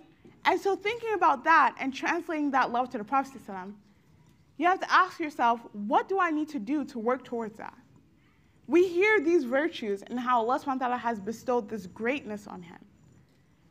But for some reason, sometimes we still don't feel it. Or we feel it in the moment, and then after this, it's like, okay, halas, like we're good, alhamdulillah. But something that we need to invest in is we need to invest in learning more about the Messenger sallallahu alaihi wasallam. Because majority of the time when we do not understand something about a narration or how the Prophet said something, it is, it is a misunderstanding of not knowing the person. Because when you're able to recognize that the Prophet was someone who was so patient and so kind and so loving that he sat in the middle of the street to talk to someone for hours that he did not know. There is no way that you will think that the Prophet was oppressive to anyone. That when you know that the Prophet asked a young boy about his bird, a bird, his pet bird, and he was sad about it, and the Prophet sat with him and exhibited that sadness with him, that you know that the Prophet would never harm anyone. Then when the Prophet ﷺ would stand for hours in prayer, making dua for us, and praying for us as a nation of people that have not seen him, then you know that everything that the Prophet ﷺ did was purely out of what Allah SWT had asked him to do. And you're able to develop a deeper relationship not only with the Prophet ﷺ, but with Allah SWT. so I want everybody here today to make the intention that you're going to learn more about your messenger. I don't care if you've already read a book about it, read another one. I don't care if you already heard a podcast about it, read another, listen to another one. You already took a class about it, take another one. Deepen your knowledge, deepen your relationship, deepen your understanding of the Prophet and you will find that you will, you will soar in your religion. I pray that Allah subhanahu wa ta'ala allows us to benefit from everything that we heard here today. I pray that Allah subhanahu wa ta'ala forgives us all of our shortcomings and that Allah subhanahu wa ta'ala allows us to be the people that are in the company of the Prophet on the day of judgment. I pray that Allah subhanahu wa ta'ala allows us to be the people who the Prophet will intercede on our behalf and that Allah subhanahu wa ta'ala blesses us with the good character that the Prophet had. سبحانك اللهم بحمدك نشهد أن لا إله إلا أنت نستغفرك ونتوب إليك جزاك الله خيرا السلام عليكم ورحمة الله وبركاته If I'm not mistaken, it's Maghrib time. Yeah, it's looking mighty Maghrib outside, so I'm gonna let someone call that that.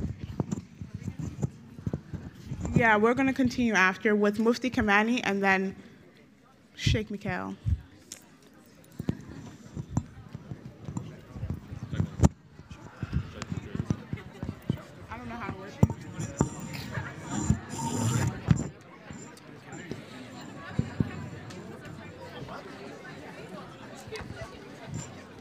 الله أكبر الله أكبر. الله أكبر الله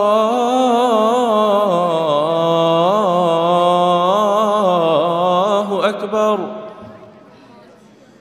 أشهد أن لا إله إلا الله.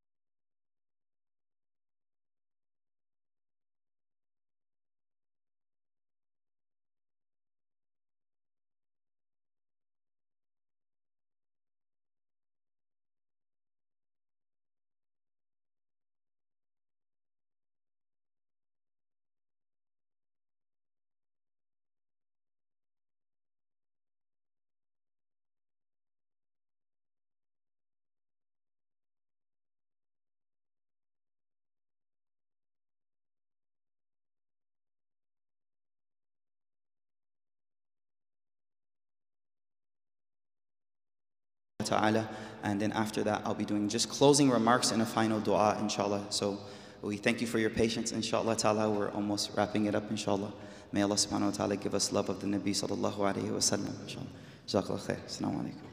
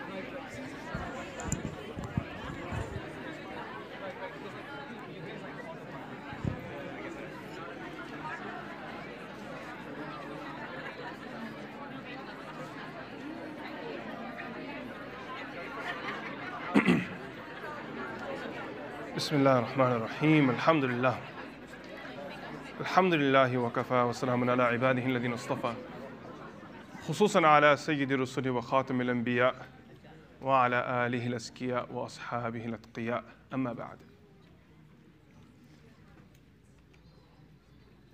So far, so much has been said regarding loving the Prophet sallallahu alaihi wasallam.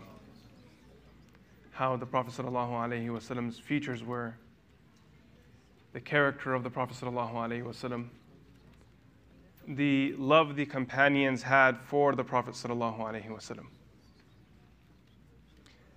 The ulama say that in order for ita'ah, obedience to the Prophet wasallam to be meaningful, it must be preceded by love.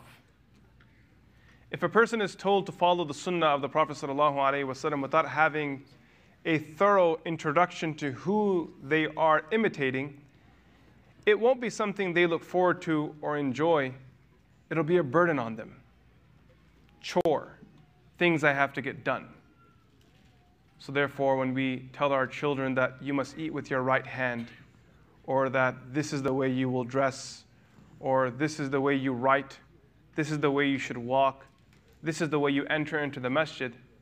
It seems like a lot of formalities and protocol that doesn't make sense that why am I doing all of these things?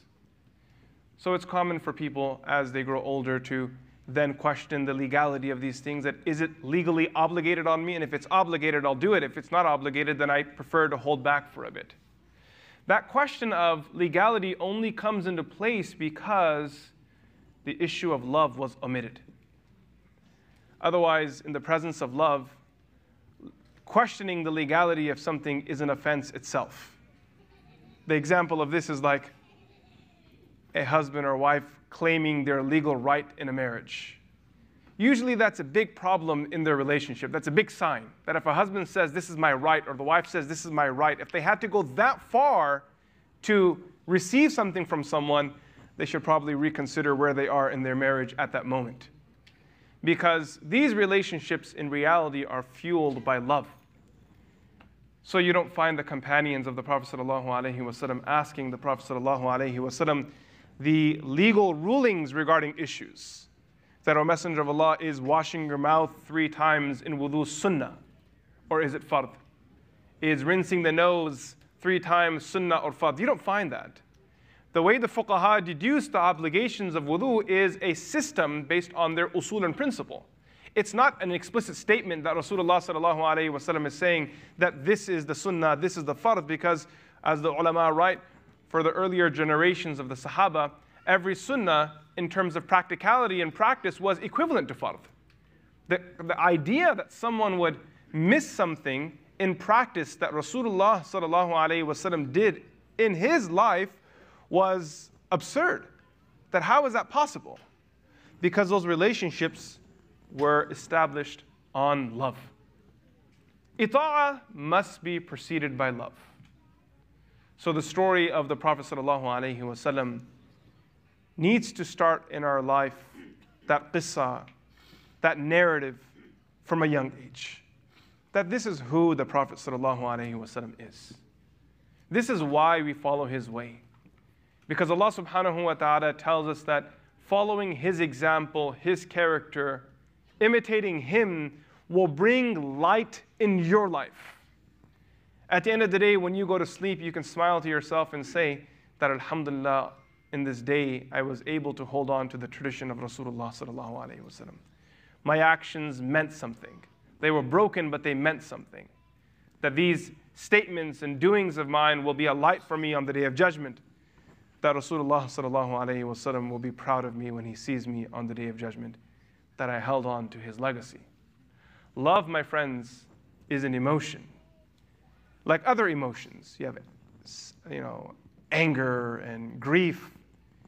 These emotions themselves don't necessarily produce good or bad. Someone says, is huzn a good thing or a bad thing? Well, it depends.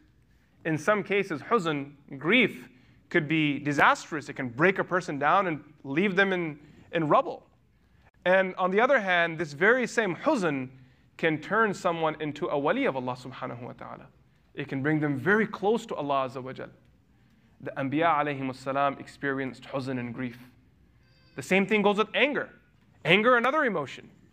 It could be a path to enacting and establishing justice, as we see in the case of Rasulullah sallallahu wasallam and his anger. And then at the same time, it could be also a tool for injustice and dhulm, as we see in, unfortunately, our case, that our anger leads us to doing wild, evil things. There was a person whose parent passed away. So I sent him a voice note and I told him that the pain you're feeling right now is very extreme. There's no doubt in that. How can someone feel anything less than that at the news that their mother or father has passed away?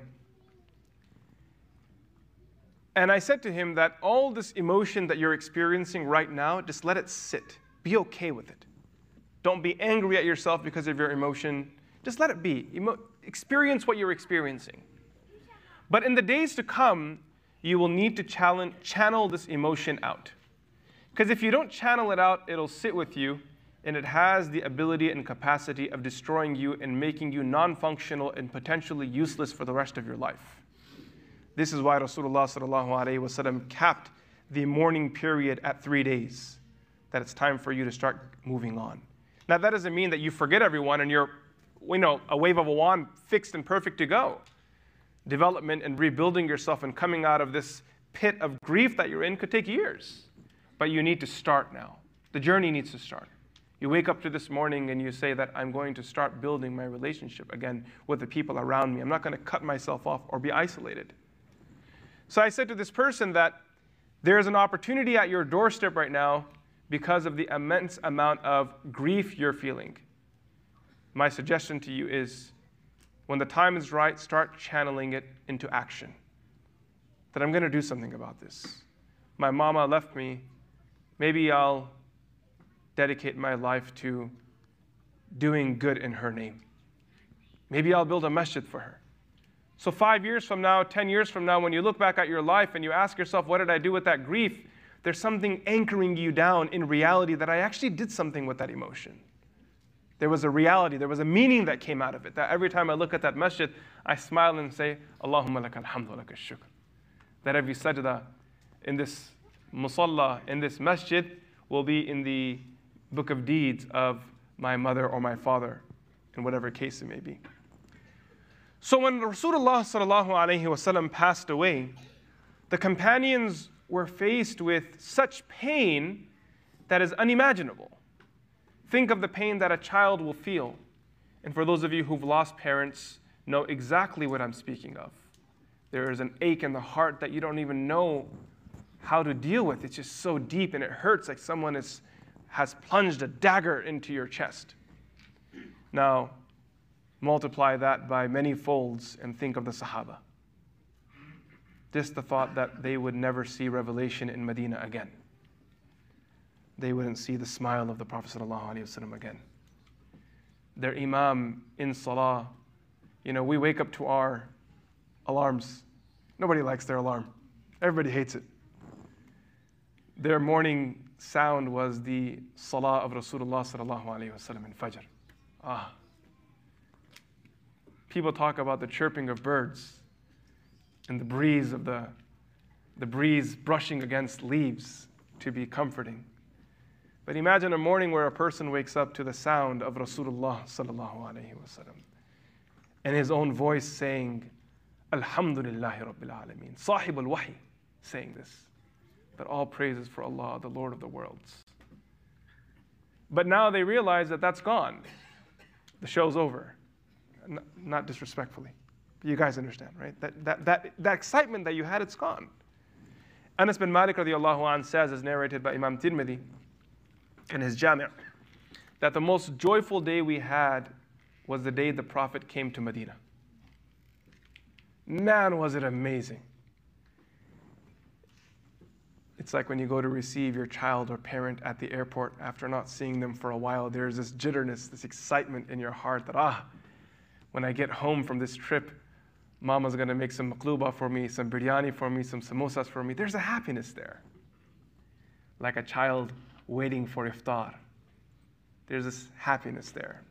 So when Rasulullah wasallam arrived in Medina, every face was shining with a smile because of the arrival of the Prophet of Allah.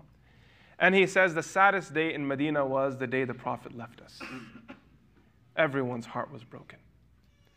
Because everyone lost everything. That's how they felt. Now, in this moment, there were those who loved him and had given their life to him. He was a brother, father, friend, companion, teacher, mentor, general, coach, everything for them. Sayyidina Abu Bakr Siddiq radiallahu anh, for example. Their relationship was special. Yesterday at our masjid, I spoke about the relationship of Abu Bakr Siddiq radiallahu anh and the Prophet sallallahu alaihi wasallam. But due to time restrictions, there were a few things I, weren't able, I wasn't able to say. I'll share one point with you guys here. One thing that I thought to myself once was that the Prophet ﷺ grew up without a father, correct? Yes or no? He grew up without a father. He also grew up without a mother. Is that true? And then he also grew up without a brother, siblings. Is that true? Wallahu alam. Where Allah took those people away, instead He gave the Prophet of Allah, Abu Bakr. That sometimes he was a father of the Prophet ﷺ.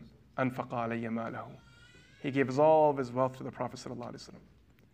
Sometimes he was the mother of the Prophet ﷺ in the sense that, if, for those of you who know the riwayah of Hijrah, Abu Bakr Siddiq radiallahu anh held the Prophet ﷺ in his lap as Nabi ﷺ was sleeping there, just looking at his beautiful face not even feeling the pain of poison surging through his body. Sayyidina Umar ibn Khattab radiallahu anh said, I'm willing to trade my entire life for those nights. That the Prophet sallallahu alaihi wasallam's mi'raj was seeing Allah, Abu Bakr got mi'raj for three nights. It was just him and the Prophet of Allah. These are not Abu Bakr, these are not Umar's words, these are my words. That he had the opportunity to have mi'raj, just, just ascension, solitude, aloneness with Rasulullah for three nights. And then sometimes he's a brother, sometimes he's a friend, at times he's a supporter. The emotions that Abu Bakr Siddiq radiallahu anh must have felt when Rasulullah sallallahu alayhi wasallam passed away, I don't have words to even begin to describe them. But what I will say is that Imam Jalaluddin Suyuti rahimahullah ta'ala in his Tarikh al-Khulafa writes, a narration from Ibn Umar radiallahu anh Someone asked Ibn Umar radiallahu an, Abdullah bin Umar radiallahu an, that how did Abu Bakr pass away? Because Sayyidina Abu Bakr Siddiq radiallahu an, unlike the other three khulafa, he passed away of natural means. Umar radiallahu an was stabbed, Uthman radiallahu an was also killed, and Ali radiallahu an was also martyred. Their cause of death was very clear. For Abu Bakr Siddiq radiallahu an, he was a healthy person, woke up one morning, took a shower, caught a cold, a few days later, passed away. Wallahu alam, what happened? So it was, you know, something that they weren't sure of. So someone asked Ibn Umar radiallahu anh that what caused the death of Rasulullah, uh, of Abu Bakr as-Siddiq radiallahu anh. So his response was, Abu Bakr's death was caused by the death of the Prophet of Allah. He was only able to hold out so long. The grief consumed him. He couldn't stop thinking about him we would see him walking around quietly in Medina, and everyone knew what he was thinking of. Imam Suyuti rahimahullah also narrates a riwayah that one time Sayyidina Umar radiallahu anh saw Abu Bakr walking in the streets quietly When he was to miss the Prophet of Allah, he'd go for a walk. Maybe the streets reminded of him. So Umar radiallahu anh asked Sayyidina Abu Bakr that, what are you thinking about? So Abu Bakr Siddiq radiallahu anh said the same thing you're thinking about. आंसुओं की जुबां हो मेरी तर्जुमा दिल से निकले सदा तू कुजा मन कुजा I don't have words to speak anymore, so let my tears translate what I'm feeling. Dil se nikle sada. There's an echo emerging from my heart. Tu kuja man kuja, wherever you are, I'll be there too. We'll be together. But when the Prophet ﷺ passed away, Sayyidina Abu Bakr Siddiq took all the emotion he was experiencing and put it aside because he knew it was time for him to be a warrior that no one in history will ever match up to. And he stood in front of the companions and he said, أيها الناس من كان يعبد محمدا فإنه قد مات.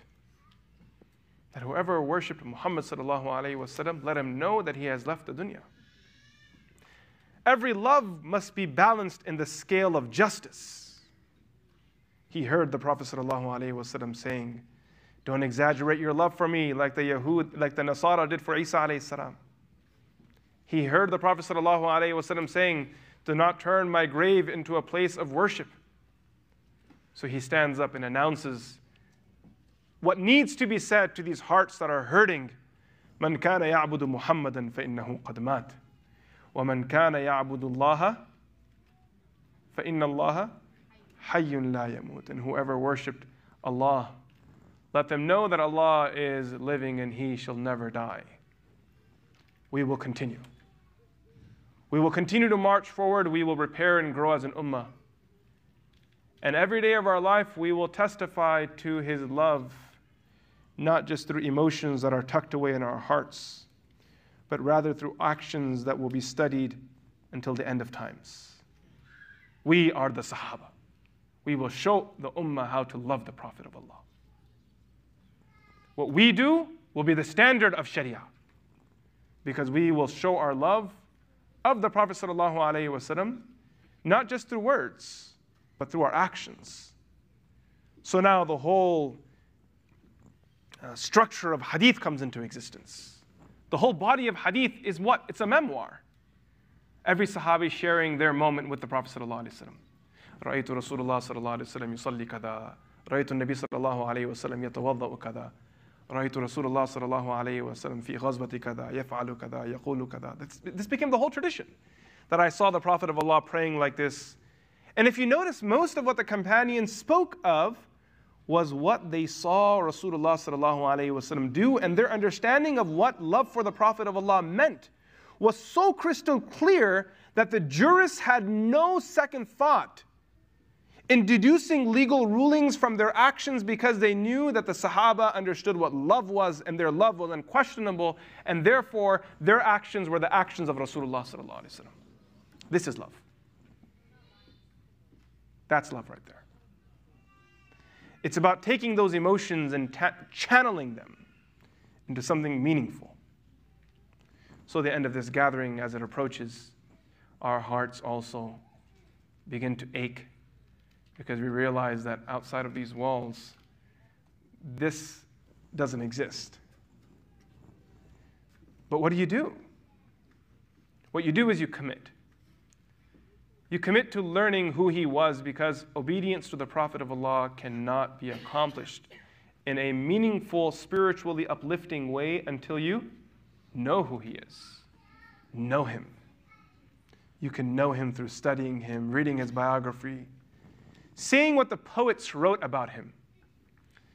فإن فضل رسول الله ليس له حد فيعرب عنه الناطق بفمه that there is no limits to the virtue of Rasulullah sallallahu alayhi wasallam. فإن فضل رسول الله ليس له حد فيعرب عنه الناطق بفمه that someone can actually even speak of. Poets were lost. Where do we start? Where do we end? And every poet that tried to talk about his beauty and character, ultimately they accepted defeat. Because how can you praise the one who Allah subhanahu wa ta'ala himself, خالق السماوات والأرض, praised with his own words. How do you praise someone who Allah has praised? Your words can never match the words of Allah. Therefore, the Arabic slash Persian poem, it's a famous one, it's a combination of two languages. The first half is in Arabic. The poet said, يا صاحب الجمال ويا سيد البشر من وجهك المنير لقد نور القمر O possessor of beauty, leader of mankind, from your enlightened face, the moon takes beauty. لا يمكن الثناء It is impossible to praise you كما كان حقه the way it is deserving to be praised, the way you are deserving to be praised. So, then the last line is in Persian.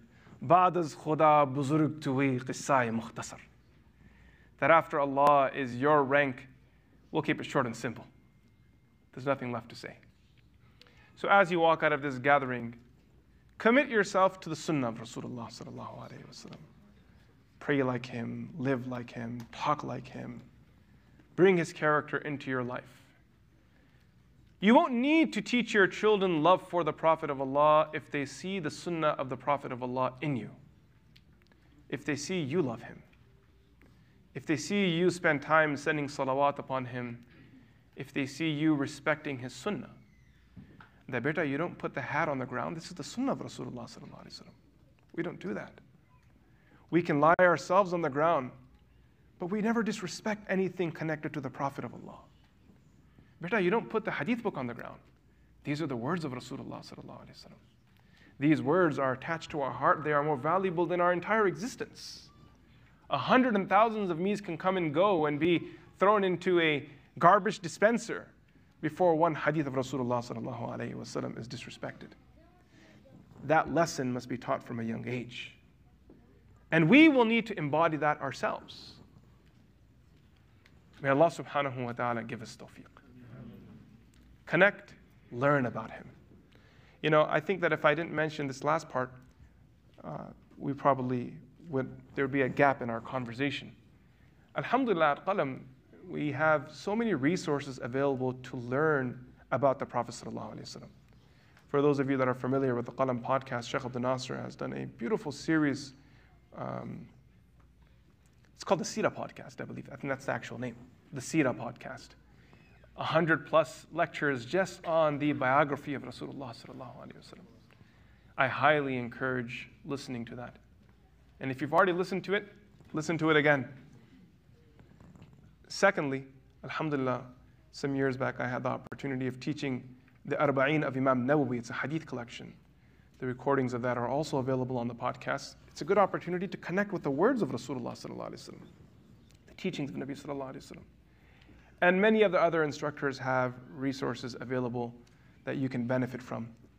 May Allah subhanahu wa ta'ala put barakah in our knowledge in this gathering and make it a means of our salvation in the hereafter. May action come into our life. May our actions always speak louder than our words and our emotions. وصلى الله تعالى على سيدنا محمد السلام عليكم ورحمة الله وبركاته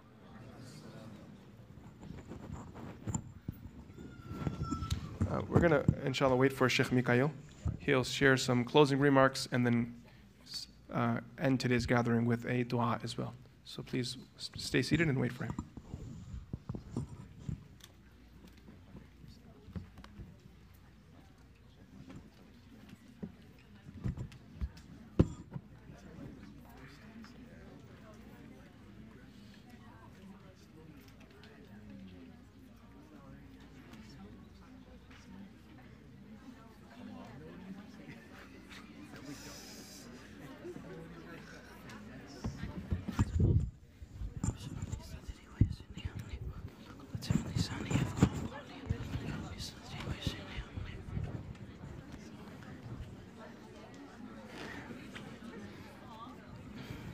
السلام عليكم ورحمة الله وبركاته.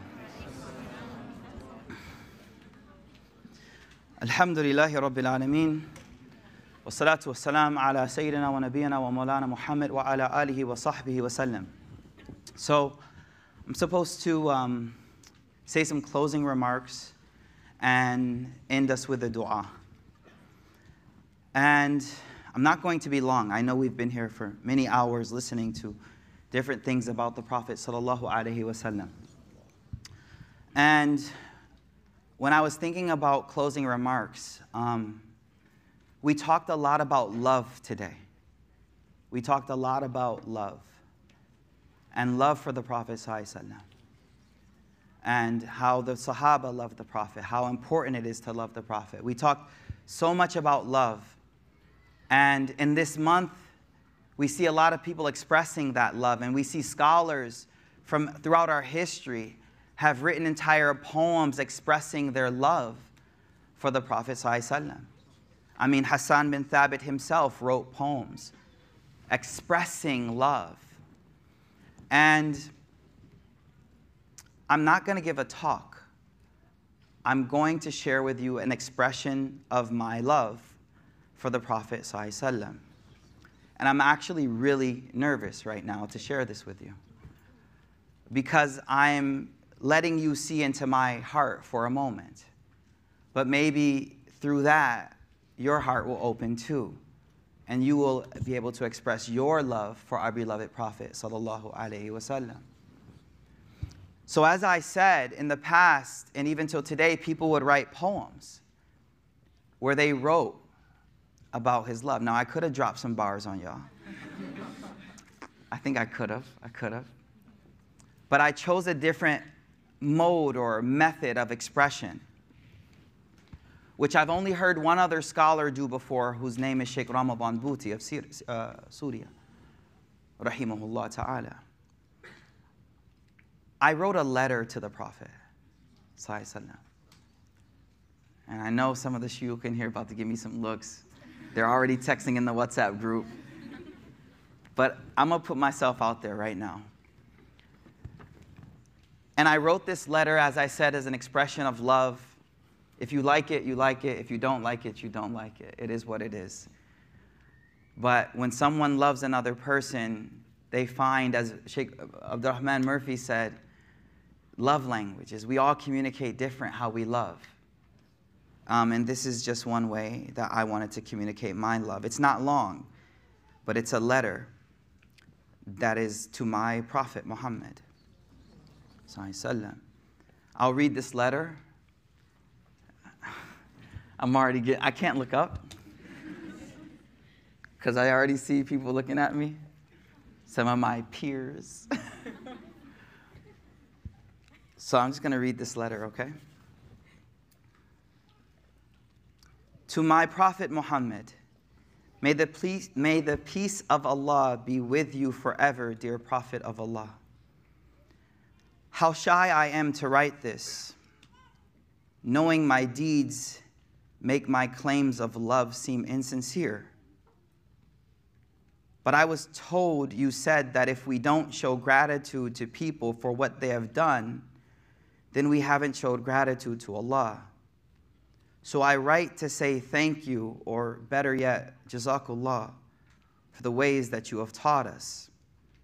You see, I didn't have a father to teach me how to carry myself in a manner that was pleasing to Allah. But I was told that you said you are like a father to us, you teach us. So thank you.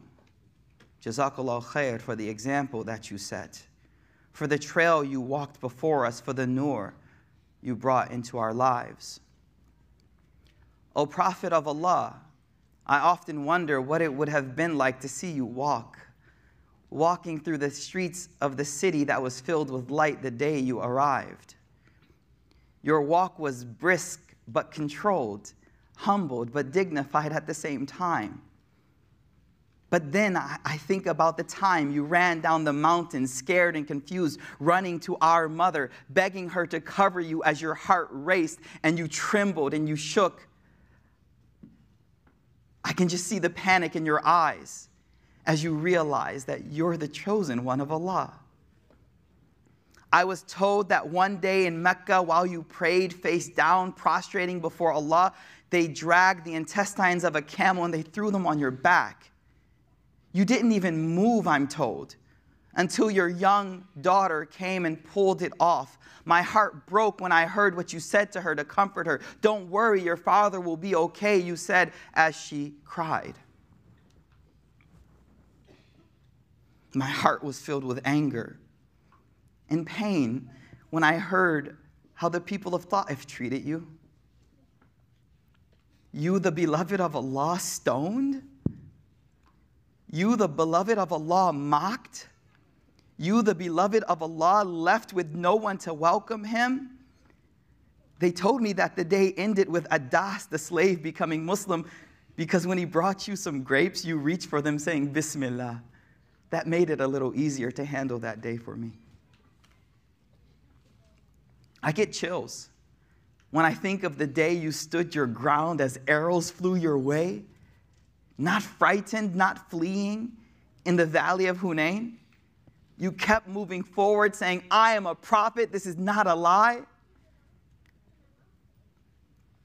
But to be honest, O Prophet of Allah, I'm worried. You see, my deeds are not that good. Will I get to see you on that day? Me amongst all those others who followed your example better than me? Will I get to see you? In a few weeks, I'm coming to your city to say salam to you and glance upon the faces shining with light in your city. I hope and pray I get to see that day. I have taken too much of your time already in this letter. I have one request. When I am crossing the bridge above hell, and you are cheering me on, Sallim, Sallim, Ya Rab, Sallim. Never mind my sins that you will notice. They aren't a true reflection of my love.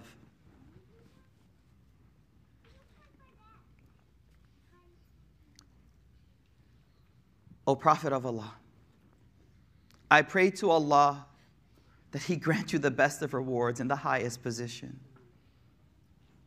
Oh, yeah, I forgot to mention how much it hurts every time I read about the day you laid down your head, resting on our mother's chest as you transitioned from this world returning home. You laid there tired, having completed your responsibility. The angels asked if you were ready to go home. And in that moment, you chose Allah, saying, Take me to the highest companion. They cried so much, Ya Rasulullah, when you left. O beloved of Allah, they cried so much. You should have seen Umar the way he was completely confused. You should have seen Ali, he couldn't even talk. You should have seen everyone in a panic when you left and how dark Medina became the moment you left. You should have seen what it was like. They cry, and we today cry the same way. So, O Prophet of Allah, when you see me pass that bridge, and you see me on that bridge in my sins, know that those sins are not a true representation of my love that I have for you. May the peace of Allah be upon you today and forever. Ya Rasulullah, your follower, Mikael. Let's make a dua.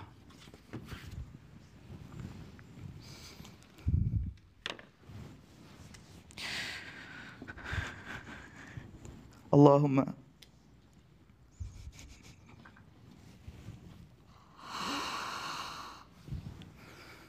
اللهم لك الحمد كله ولك الشكر كله وإليك يرجو الأمر كله علانية وسره. اللهم لك الحمد حتى ترضى ولك الحمد إذا رضيت ولك الحمد بعد الرضا. اللهم لا نسي ثناء عليك أنت كما أثنيت على نفسك. اللهم صل على سيدنا محمد. اللهم صل على سيدنا محمد. اللهم بارك على سيدنا محمد. جزا اللهم أن محمدا صلى الله عليه وسلم ما هو أهله. اللهم لك الحمد يا أرحم الراحمين. اللهم صل وسلم وأنعم على سيدنا ونبينا ومولانا محمد. ربنا لا تزغ قلوبنا بعد إذ هديتنا وهب لنا من لدنك رحمة. اللهم إنا نسألك رضاك والجنة. Allahumma, Ya Allah, we ask you for your pleasure, Ya Allah. We ask you to be pleased with us and forgive us of our shortcomings, Ya Allah. Ya Allah, we ask you to give our beloved Prophet Muhammad the best of rewards in this dunya and the akhirah, Ya Allah. Ya Allah, we ask you to give him the best of the rewards in this dunya and the akhirah, Ya Allah. Ya Allah, we ask you to resurrect us, Ya Allah, despite our sins close to him on the day of judgment. Ya Allah, make us of those people who drink from his hawd al Ya Allah. Ya Allah, make us of those people who are not pushed away but welcomed by the Prophet at his Hawd al Ya Allah. Ya Allah, we ask you to forgive our sins, Ya Allah. Ya Allah, we love the way of your Prophet, Ya Allah. We love his way, Ya Allah. We love his way. We love every aspect of it, Ya Allah. Radina bika, Ya Allah. Radina bi Muhammad. Radina bil Islam. Ya Allah, we are pleased with you as our Lord.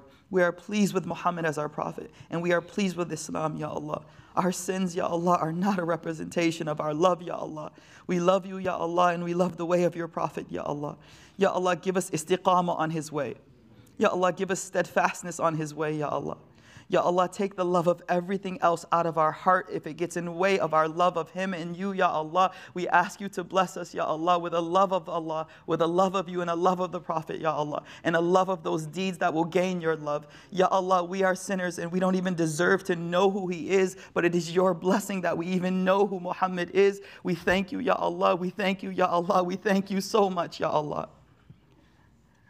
Ya Allah, لك الحمد ولك الشكر. لك الحمد ولك الشكر يا أرحم الراحمين Ya Allah forgive us Ya Allah forgive our parents forgive our parents Ya Allah forgive our parents Ya Allah and guide them Ya Allah guide them Ya Allah Place in their hearts too a love for your Prophet, Ya Allah. Ya Allah, uh, have mercy on our parents, Ya Allah, uh, the way they had mercy on us when we were young, Ya Allah. Ya Allah, uh, guide our children, Ya Allah. Ya Allah, guide our children, Ya Allah. Ya Allah, give them a love for the Quran. Give them a love for the Quran, Ya Allah. Ya Allah, give our children a love of your Habib Muhammad. Let them walk in the light of his sunnah, Ya Allah. Let them love it more than they love anything else, Ya Arhamur Rahimeen. Ya Allah, we ask you to bless our teachers who have taught us anything, Ya Allah. Who have taught us how to know you, how to love you, how to follow your Prophet's way. Bless all of our teachers, Ya Allah. We are forever indebted to them, and the only way we can pay them back is by begging you to reward them, Ya Allah. Have mercy upon them and forgive their sins, Ya Allah. Ya Allah, we ask you to guide our community, Ya Allah. We ask you to soften our hearts, Ya Allah. Give us eyes that cry in your remembrance. Give us hearts that are soft, Ya Allah. And give us actions that are accepted, Ya Allah. Ya Allah, we thank you for everything that you have given us. Ya Allah, we promise not to take it for granted and we promise to show gratitude. Ya Allah. We love you for your blessings, Ya Allah. Ya Allah, we are so grateful, Ya Allah, for all that you have given us. Ya Allah, you have the most beautiful names, Ya Allah. We call you by these names, Ya Ar-Rahman, Ya Rahim, Ya Kareem, Ya Afu, Ya Allah, innaka afuwan kareem. Tuhibbul afwa, Ya Allah, fa'afu anna. Ya Allah, you love to forgive and you are generous. Forgive us, Ya Allah. Ya Allah, in this room, there are so many hearts with so many desires and needs. Our hearts are weighed down. Ya Allah, every heart in this room is open to you in this moment. The angels are surrounding us, saying Ameen to what we are saying. Ya Allah, Ya Allah, whatever we are asking for, Ya Allah, we ask you to give us those things, Ya Allah. Alleviate our pains, our suffering, economic, emotional, physical. Ya Allah, those who are suffering, alleviate them, Ya Allah. Those who need closeness, Ya Allah, give them closeness and companionship. Those who are lost, guide them, Ya Allah. Those who are lost, guide us, Ya Allah. Ya Allah, accept all of our righteous deeds. Forgive our sins, Ya Allah and accept this gathering, Ya Allah. Make this gathering a means, Ya Allah, for the forgiveness of our sins, Ya Allah.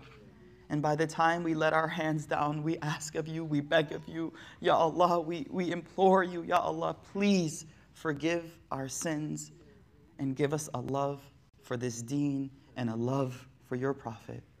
سبحان ربك رب العزة أما يصفون وسلام على المرسلين والحمد لله رب العالمين جزاكم الله خير There are many places you could have spent your Sunday.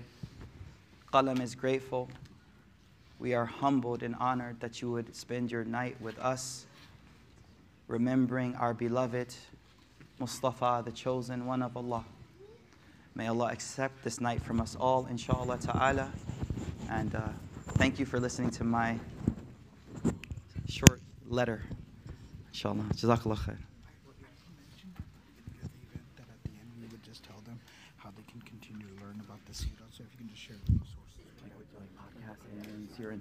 Okay, so this is one night of learning.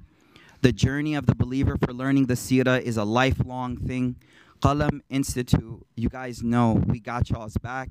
There are many opportunities to study and learn more of the seerah. One of the best resources is Sheikh Abdul Nasser's podcast. Highly recommend. We also have the Sira conference that happens yearly. My recommendation is to every year you should finish the Sira one time. Every year. Sira doesn't change, but you change. And the Sira will hit you different every time you study it. So Qalam has many opportunities for you. Uh, please visit those things to learn more about the Sira, inshallah. Jazakumullah khair. Assalamu alaikum.